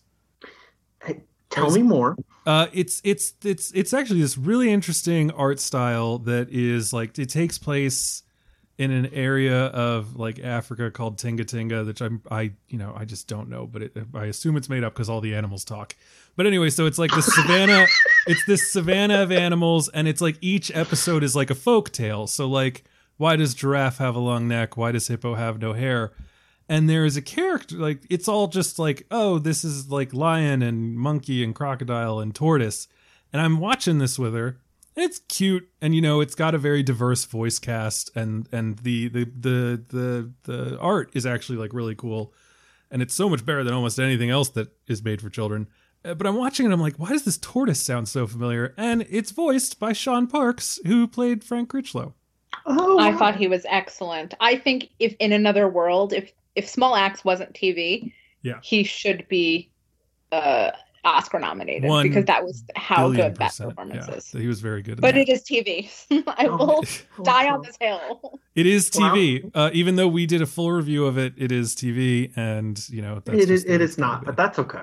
Well, even like like Steve McQueen said, this is a television series. He said he wants it to be T V because he wanted his grandmother to see it. He doesn't give a shit. That's what he said, Robin. He anyway, wants it on B B C so his grandma could watch it. If you liked Mangrove and want more Sean Parks in your life, uh, watch Tinga Tinga Tales and uh, check out The Tortoise. Can you say that fifteen times fast? Yeah, it's it's Tinga Tinga Tales, Tinga Tinga Tales, Tinga Tinga Tales. No, no, no, I'm no. It's it's not interesting anymore. Yeah, right. It's it's it's not a it's not a tongue twister. Challenge him, and then when he does the thing, be like, no, that's not impressive. Halfway through doing the thing, that's rude, Michael. Get, get, get off our podcast. Oh, you're gonna do it? I'm not interested anymore. It sounds like you're about to win, so. But yeah, it's uh if you have children and you're like, oh god, oh god, they just want to keep watching people playing iPhone games, put on this and I think they'll like it. Wait, wait, wait, wait. She watch, watches Let's Play of iPhone games? Dude, do you know, like there are people who just play iPhone games and like they have like millions of views and it's crazy. Is it like an A S M R appeal? For I, your I don't dog? know. You know, I don't like, you know, one time wait, I was wait, talking to a teenager games? about what talking, her favorite... about like Crash Royale? I don't know what that even means, Bill. It's a terrible thing. No, I was talking to a teenager once about like, what's your like, what are you like, what are the things that your people like? You know, tell me of your culture. And she named like a shit ton of stuff that I'd never heard of. And she was like, oh, it's all YouTubers. And I was like, oh, I'm just going to go home. Well, well, maybe you shouldn't just been outside, like just saying that to some random uh, teenager. That well, it was kinda... my neighbor's daughter who was over because my neighbor was over because we were having a fire outside and she was hanging out with Cora and our dogs were playing together. Okay. It's so it's slightly... not like I wasn't just like in a mall, just doing a straw poll, you know, it was a neighborly thing. This is what happens in the suburbs, Michael. Sometimes you hang out with other people. Ew. Yeah, exactly. Yeah. I like living in my box, away from the people who live in the other boxes. I don't okay, Oscar the Grouch. Oh, one hundred percent. Little boxes on the my... hilltop. Little boxes made of ticky-tacky. Tacky. I would like to say that, what does it say about me that Oscar was my favorite, like, Muppet from before I could even, like, think? It says that you Muppet. And me would have been best friends when we were children, apparently, because I also yeah. felt that way. I was like, get this Big Bird son of a bitch out of my life. I like abusive men. That's we're... my identity. This guy tells it like it is. He's a, Speaking of Big Bird. Uh, so did y'all know in other countries, Big Bird is a different color a lot of times? He's not even Big Bird. He's like Big Sesame or whatever. Like, he has different cousins. I don't know. Like, they have weird, na- like they have you know names that are not weird but different. And then Big Sesame is definitely the weirdest Sopranos character that no one talks about anymore. Like, they have like his Turkish version, like, it, but it's it's the equivalent of Big Bird, but he considers them like his his family members. Yeah, but if you asked them, what does your Big Bird look like? They would be like, oh, you mean the, the blue guy or the I don't green like that guy? Sentence, he's our Big Bird, but he's not Big Bird T M. Yes. It's just correct. The Big Bird. Yes. A Big Bird. My Austin favorite. The only way that I communicate with my neighbors is by putting up wreaths. So they will think. The, there was a thing, I think it was on Twitter, and it was like, the fact that his name is Big Bird and not Biggest Bird necessitates that there must somewhere be a bigger bird. Boy. The elephant That's... bird of New Zealand. Is that the world's biggest bird? Like, is that a thing? It was. It was about eight hundred years ago. Oh. It died? Yeah. Was it too big? Actually, I don't think it was in New Zealand. It might have been Madagascar. It it was I one mean, of those places where the people came and killed it. Yeah, I was ate. about to say, one of those islands where like all the shit was weird. We went there and we're like, it looks delicious. And then we just ate it all. Yeah. Or we like accidentally let four hundred rats off of a ship and they decimated it. Yeah. Anyway, um, so any final thoughts on Minari? I, I assume you're just extending it because you guys just don't ever want to lose me. Well, we, we we're trying to beat the uh, the movie length, but we've already said everything we need to. We've only been talking for like an hour and a half. We could we could keep going. People will listen to us just riff for a while, right? Yeah, I mean, we could. Speaking of rats eating island creatures to the point T V. Of extinction, let's talk about the tree lobster. What? It's you don't okay. Oh, God damn it! Now that you've said what I have to explain, no, the tree I mean, lobster uh, is a very that sounds like it, your plan. It's a very large stick insect that was thought to have been extinct after like rats ate them, but they found a population of them subsisting on a rocky point that juts out of the ocean called Ball's Pyramid, and um, Jesus Christ, a a bunch of rock climbers ran across them because they only come out at night. And so there's like twenty-five of these motherfuckers, these giant ass stick bugs living on this rock under like the only bush on it. So look it up. Okay. Look up. It's bad that my first thought no. was how much meat's on that mother. Like it's a tree it's already lobster. Stick. It's already stick. Put it on a Barbie. Yeah, like everyone thinks it's dead already, so you might as well just try it. Right. Like why? Why keep it alive? Just. Devour. I miss fresh seafood so much. I dream. It's not an actual lobster. It is an insect, though. I know, but I'm just saying, like, my brain has transmogrified this thing, so it is just a delicious lobster. I mean, it's just like very honest. Seafood. How much, how much, how much meat is on a lobster or a crab, anyways? Not a lot. As much as you want. As much as you as, want. As much as you're willing to break your fingers over. I heard that a pound and a half is too much. It's like just way too much. A pound, a chicken lobster, that's good. This I, um, just reminds me of my of my uh, partner is a vegetarian, and when I graduated from college, like my parents were like, "Where do you want to go?" And I'm like, "Oh, I want to go to this fish place and get lobster." And then I didn't think about the fact that like me trying to feast on a lobster in front of my vegetarian girlfriend. Oh yeah, it gets real.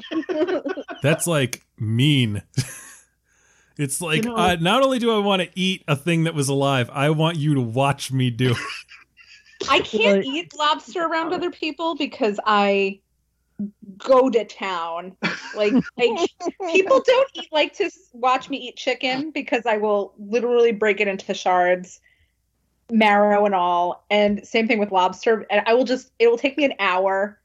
I suck every little one of those legs. So it's really just, I will only eat in front of my husband. Because uh, he's the only one who has patience to actually sit through this ritual. Well, I, I mean, my partner is hopefully going to still get married to me, so it didn't end the relationship. I um, when back before my ex-wife was even my wife, back when we were just dating, um, we went on a boat with a friend of mine and we caught a bunch of crabs, and then we went and boiled them alive and then ate them at a giant crab boil because I live in in Maryland, and um. She had never had a crab before that was not like, you know, not already in dip form or something. So she had to get taught how to like rip open a crab body to oh. eat the meat inside. And she took to it very well and started asking other people if they wanted her to open the crab for them. And I was like, I am slightly terrified. That is a woman after my own heart. Yep. But not Brian's heart. Nope, she's gone now. Not anymore. Not anymore. She boiled that crab. I. It just amuses me that like the only time that she ever had this this feast was when it was already pulverized. It was like already in a dip, or it was already um, deconstructed.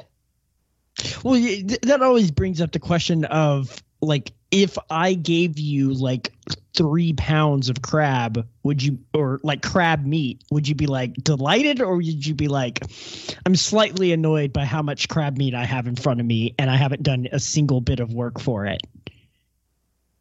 I would be gladly happy that you did the labor for me. Oh, okay. Some people run the opposite direction. Some people are like, you kind of took all the fun out of it, and I don't know. What? How I don't know how I feel about crab meat without having to, you know, surgically prove your metal. Yes. So like, no, uh, this is, I'm so glad that we actually are just now stretching this out with meaningless talk that has nothing to do with anything. I, I will eat a boneless wing, right? But I will also eat wings on the bone, because those are two different sure. things. Like when I get a boneless wing, I'm like, give me a goddamn chicken nugget that's covered in hot sauce. That's what it is. And it's right. usually hot sugar sauce. Right. And I'm down with it. I'm here for it. And then if I want wings, I'm like, yeah, give me that wing. Give me that unbreaded, like lightly fried with the sauce. So- like, again, with the sauce. The sauce is what makes it. It just depends what I want to be the thing giving me the sauce. So I go to a restaurant and they offer boneless wings. And I'm like, yeah, I'll get the boneless wings. And what they bring me are bone-in wings that they have taken the bones out of. What? Like no, they had, they had clearly to, they had clearly dr- to... pre-dressed the bone the bone-in wings. Like, and I was mm, looking at psychotic. it, and I was like, this they give is you the, shreds. This is yeah. It was like, this is the most balls-out craziest thing I've ever fucking seen. D- did it still have like the uh the skin, the muscle, and like some of the sinew and stuff like that, or was it yeah. like? Okay, so so they took out the one thing that you can kind of gnaw around, but didn't take out the thing that would actually think, like break your teeth. So, Bill, have you never done like the buffalo style, like finger stripping the wing thing? Yes, I've done that. Right, so it's like they did that for me. Like there was a guy in the back who was like, "It's all right, Brian, I can strip that for you," and then he did it, and then he handed me the plate. Oh, like. Like, okay, so there's the drumstick, right? And yeah. then there's the wing. You're talking about the wing, which basically, as as Robin was pointing out, they just gave you like strips. Yes. It was it was That's literally fucked up. No, don't do that. That's weird because I want the control over what I am eating. Also, yeah. so like if I want to eat that, that bone, a... I want to eat it. Well, then I so guess you would have gotten the bone-in wings, which, you know, would be the same yeah, thing I got but with the bone-in. yeah. That's I only do boneful wings. That you should have been you should have been able to send it back and been like, put it back together, sir. yeah, right. Like, I wanted a chunk of like white meat that was breaded, fried, and covered in sauce, and they gave me a wing without the bone, and I was like, uh, I don't even. This is clearly the most literal interpretation of the boneless wing, and I should be more shocked when I get the nugget, but I'm super fucking shocked right now because this has never happened. Yeah, sure. It's like if you you got like chicken of the sea and it turned out that it was like an actual chicken that they had just drowned in the bay or something. It's just like, uh, no, I was expecting tuna. Okay, with that, that's that's good. That's good. I was of, expecting tuna. With the image of someone drowning a chicken in a brackish water, let's go. Um, that's brining. What's that's the real brine. Chicken soup. I mean, that's a thing. Bracket. Did you say what's brackish? Yeah. Brackish is when so, fresh and saltwater meet. So it's not entirely okay. seawater, but it's like it happens in like estuaries. I did not know What's that. An okay. estuary? Anyway, let's all. I only like vaguely know Robin, but I was like, all right, I'm not going to ask. Ask, he will answer. He is, he is literally like Alexa. Oh my God. Anyway, um, what's the difference between a schooner and a sloop? Find out next week on the Film Stage. Is that what a sloop John B is? So that in that song, the sloop is named John B. I'm okay. so excited for this podcast, guys. I just learned a thing. L- like yeah. Buc-ee's. Anyway, we learn something every single time we do a podcast. Yeah. This podcast might as well be saying like like let's talk about a single like topic until we can find a way to find out what random shit Brian knows. oh you know, my god! I, my podcast is the one called Intermission, where we talk about stupid bullshit. You guys are supposed to be the real movie podcast. I thought like we were like the fun one, and you're like you know like sitting there smoking a cigarette, Edward R. Murrow style, being like, and today's guest. Here to talk about a black and white foreign film that no one has seen. Ouch. I don't think we've done actually any black and white films yet. Oh my enough. God. Well, now you definitely have to have me on to talk about Last Year at Marienbad, a black and white uh, foreign film that no one has seen. Okay. Many, many people have seen the last, uh, why can't I talk? Speaking of Edward R. Murrow, I do think it is David Strathairn. Yeah, I was going to say, he just came up for last episode. David Strathairn? David Strathairn. On, on Charlie Rose, he said David Strathairn. Well, Charlie Rose has never done anything wrong, so clearly we should listen to him. oh, oh, oh. Let's go. Oh, no. Mike, sorry. This is your final episode, Michael. How did it go? are you are you sad? Are you having like the graduation goggles? I, I don't know. I'm not gonna I'm not gonna get like emotional. I'm sure later I'm gonna be like, oh, what have I done? Baby, come back. No take backs, Michael. I know, I know. This is gonna be nice. I'm really excited though that there's some movies that like I just won't have to talk about and I can just like I get drunk or something or look at my phone. That's that's exciting to me. Okay, I just want to update y'all. Minari just won Best Foreign Language Film at the Golden uh, Globes. Okay. Should we say anything about that? I know that's... Well, now we have to record the entire episode over again because, you, you know... You got to say foreign language winner. Right, yeah. The, every time we mention the name Minari, we have to say Best Foreign Language Film at the Golden Globes winner Minari. Mm. I honestly forgot that it was mostly in... Korean, like that was so when this was um nominated for that, I just kept thinking, but there's but what? Like I don't remember reading subtitles. It is incredibly largely in Korean, yes. I would say so, but still fucking insane that it's a foreign yeah. film. Yes. Yeah. It is an American film. And a lot of people, a lot of people have already kind of made that, and, and including Lulu Wang. Yeah. So. Yeah, I, I don't know if we need to reiterate that or anything, but good, good for Minari, even though it's from pointless awards. But maybe it'll lead to something it's, real. You know, it's always nice to like get any kind of recognition, like you know, when it's when it's the right thing. You know, like when when Parasite won. You know, and sure. You're just like, yeah, the the fucking, you know, the Oscars are bullshit and who cares? But like, hey, Parasite won. I, Brian, yeah. You really won an award. Is what it sounds like. I I've won an award. What'd you win an award for? I think it was for broadcasting when I had like a T V show where I did movie reviews. I won like some local media award. Wow, wow, that's that's cool. I guess. Congrats. I don't know. The letter I got from the food bank thanking me for, you know, making and donating hand sanitizer feels more worthwhile. There you go. La dee da. I know. There I go. Oh. Just being awesome again. Um, let's let's we can end this, right, Michael? Are yeah. you done? Have we squeezed every last drop of joy that you have from you? I, I, yeah. You want me to uh, get, just squeeze the rest? And you know what? Um, I don't want you to squeeze nothing you don't want to squeeze, I, buddy. Should I say a, a final? You are squozed. You've been squozed. Should I uh, give my quick obituary then or something? You're going to uh, this. Wait, hold on. Wait, let me get the timer started. Okay. Uh, your your final statement to the audience begins now. How long do I have? I didn't. I'm not going to tell you. You better just say all what's right, on your mind, right. buddy. Yeah, yeah, yeah. All right. Um, ah, this is fucking weird, but yeah. I...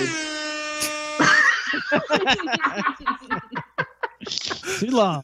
Get to the point, Michael. No, sure, sure. Um, no, thank you to everyone who has listened to my time on here, and I, I couldn't be more excited about the next version of the Film Stage Show. Um, including uh, someone I, I really can't think of a better replacement for me than Robin Barr. So I'm I'm really excited that she's going to be in my uh, place. And yeah, I'm I'm gonna miss this for sure. But I think it was just time, and you know I'll still be on intermission and everything. So you can still unfortunately hear my voice if you want to. Um, but yeah, thank you to everyone, and uh, Brian and Bill. Thank you, thank you for.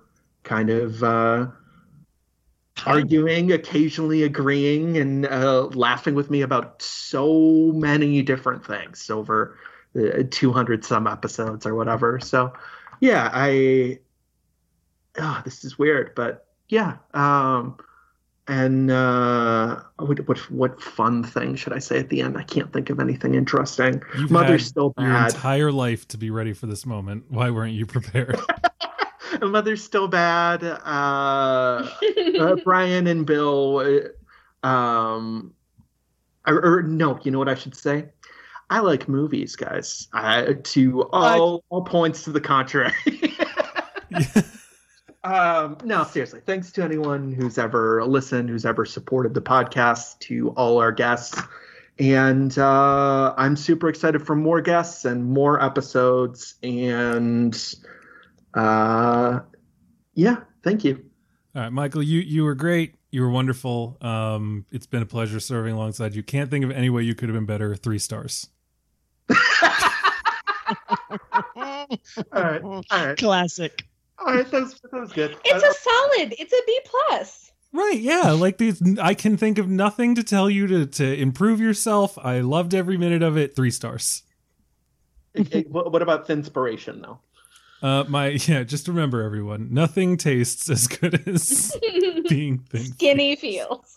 Guys, this is. I, I just like if anyone thinks I'm fat shaming, I've literally had multiple milkshakes a month, like in every month of quarantine. So I am literally. Uh, did you say multiple milkshakes a month? That oh, doesn't yeah. sound like that much. That's not that bad. Is that, it's like, like you had two, said how much, a day. Is that like two milkshakes a month? No, like that could be less than a milkshake a week. That's okay, that's but. I think of the vitamin D.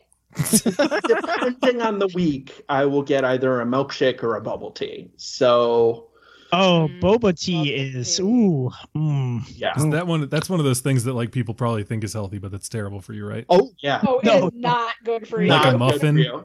Delicious. Like, if you eat too many boba, you can really F up your intestines. Yeah. Boba is just jelly. Like that's, that's all that.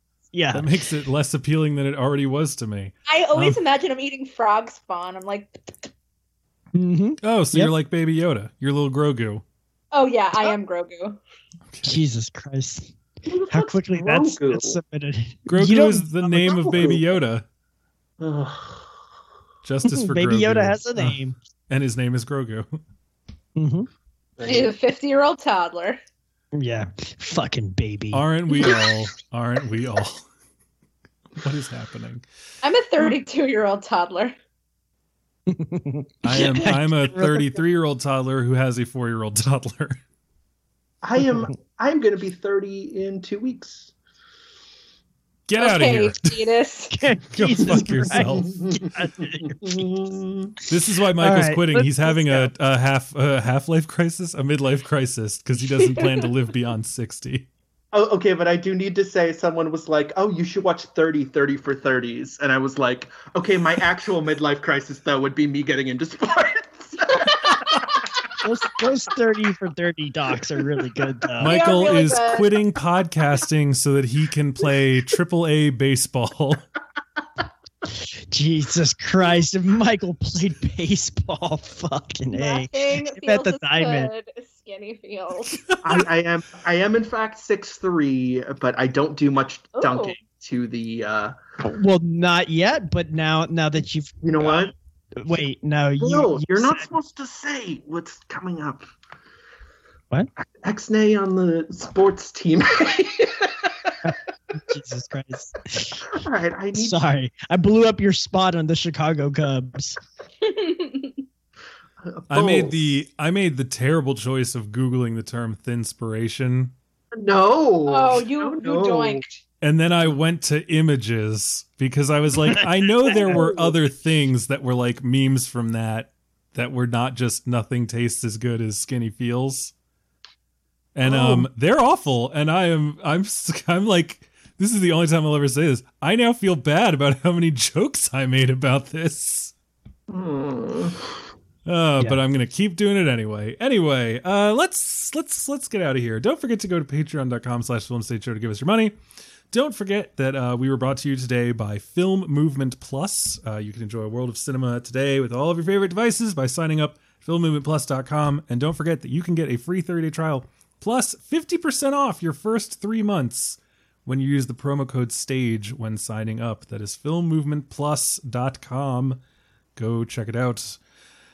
And, um, uh, man, Michael's leaving. Someone, someone tell me what we're talking about next week. Who's going to take that mantle?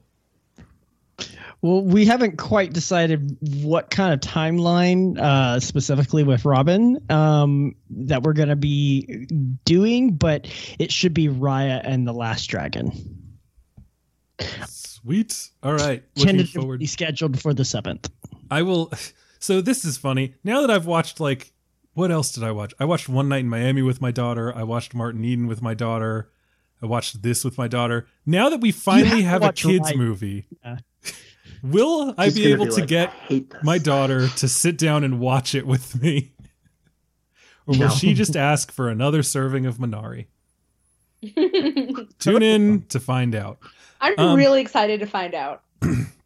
My hope is that at some point, you know, if I do this long enough, I can do like a little corner where it's like, oh, I, I happen to like record my daughter's thoughts on this movie. Mm-hmm. Um, and maybe, maybe I can make that happen with Raya. Uh, if we ever do a classic episode on My Neighbor Totoro, I would nope. do that in a heartbeat because she has a lot of thoughts. I, there have been a few, we've actually had a few guests previously who have done, uh, have let their kids partly write reviews. I think Bilga, uh, Beery did, but I, uh, but the person I definitely know is Brian Tellerico has definitely done something like this uh, in having his, uh, like he kind of uh, asked um, his his sons to kind of review certain movies that he is done, and like I did question and answer format type thing for a review. I yeah, can't I remember, remember what movie it was. It's someone me, someone did I'll something similar with um I think it was John Mulaney, where like they got an eight year old to interview John Mulaney or something for like really? the, the the sack lunch bunch. Okay. Mm. Anyway, um, that's cute. Yes. So we'll see. We'll see how that goes. If I she... think you should do it. I would be so down for that content. Yeah. I all right. Well, I'm always down to give people content that they are down for. Um, also, I would. I just think it would be hilarious to make people listen to my daughter's thoughts on this. So how if much she would actually it be like World of Tomorrow, uh, World of Tomorrow. I would love for that. It would probably be exactly like that. Okay. There, there are definite. So, uh, you know what? I'm. I'll, I'll tell you off, Mike. This is going on too long. Sure, we haven't sure, talked sure, about sure. Minari in like half an hour, and we're still here. Um. So let's let's let's tell the fine people at home where we can be found between now and the next time. Michael Snydell. Uh, if people feel like following you as you as you leave this podcast, where can they find you? You can find me on Twitter at Snydell. You can find me on Letterboxd. I write occasionally. I'll have a review of Pixie at the Spool this week. And also, I, I've mentioned it before, but I can fully say Intermission will be back. Uh, it, it, we are figuring out timetables, as, as Bill was kind of saying. But, um, you know, we're we're figuring out a situation where, you know, we might switch off or something. So the next Intermission, which I've mentioned before, and I swear to God, like, I have it edited down to length. I'm just out to do final production stuff. And it's about uh, Aleem Klimov's uh, Come and See um, with uh, Charlie Nash. Um, nice.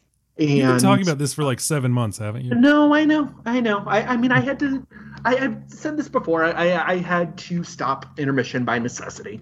Uh, freelance things took priority. And uh, – but no, I'm I'm excited. I don't want to say relaunch, but – the podcast is the hiatus is over. That it was. Yeah, okay. yeah. I, I figured out some production shit last year. um, uh, so yeah, look look forward to that, and yeah, that will be coming very soon. So, um, yeah, and yeah, just because I'm leaving, still listen to Film Stage Show. It's going to be great. All right, Bill Graham. Uh, you can find me on Twitter at Cable B F G. Uh, you can also find me on Instagram at Billstagram. Uh, just look for the picture of my puppy. Um, and uh, what else? Uh, always mixing it up on the Slack channel where uh, there's ongoing debate whether you should watch Alien and then Aliens or Alien and then skip straight to Prometheus, which I wanted huh. to throw a Molotov cocktail at. And go, no, don't do is that. It, is Prometheus like chronologically after it or something? I don't know why this is happening at all, to be honest with you. Okay. I don't think so, but I think I think Alien is def or Aliens is definitely still in that timeline. It's, so it, it goes Prometheus, up, up, Alien Covenant, Alien, Aliens, Alien three, Alien Resurrection.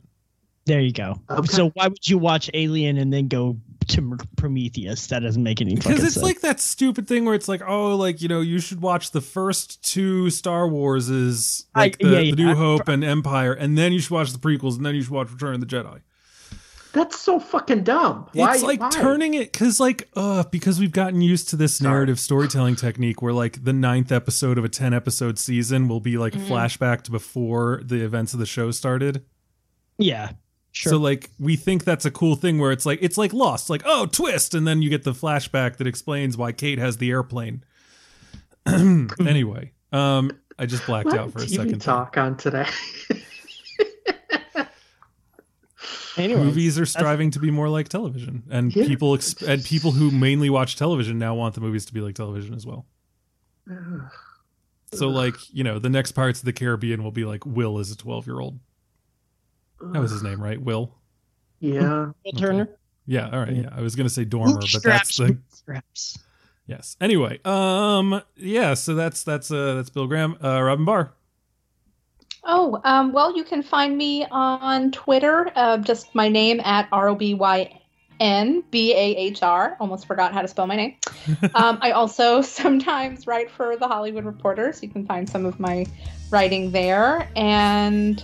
Um, I'm also on Letterboxd, and I think some people, I've gotten like some pushback from people about how I won't ever give anything five-star rating, and that's because I oh I God. don't count five stars. I've always done a four-star system. Oh, so, so yours is, is purely like, it's four stars, like that's the most you can do. Yeah, the four, the most I could do is four stars, and so three stars to me is good. I just, this is how I've been doing it since I was twelve, so...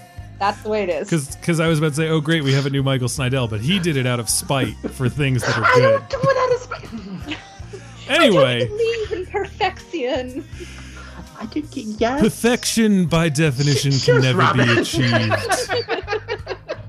um, he, he turns perfect, into perfect. he turn instant he turns into Bruno Gans from The Counselor and talks about how a diamond that's perfect would be nothing but light, and that it's the imperfections that make it good. Anyway, um. As for myself, I can be found on my personal site, brian jerome dot com, Brian Jerome on all the social media. And, of course, I can be found on film stage dot com, where you can find every episode of this year's podcast, as well as new episodes of Intermission and our sister podcast, The B-Side. And um, that's about it. So, ladies and gentlemen, thank you so much, and tune in next time. Thank you.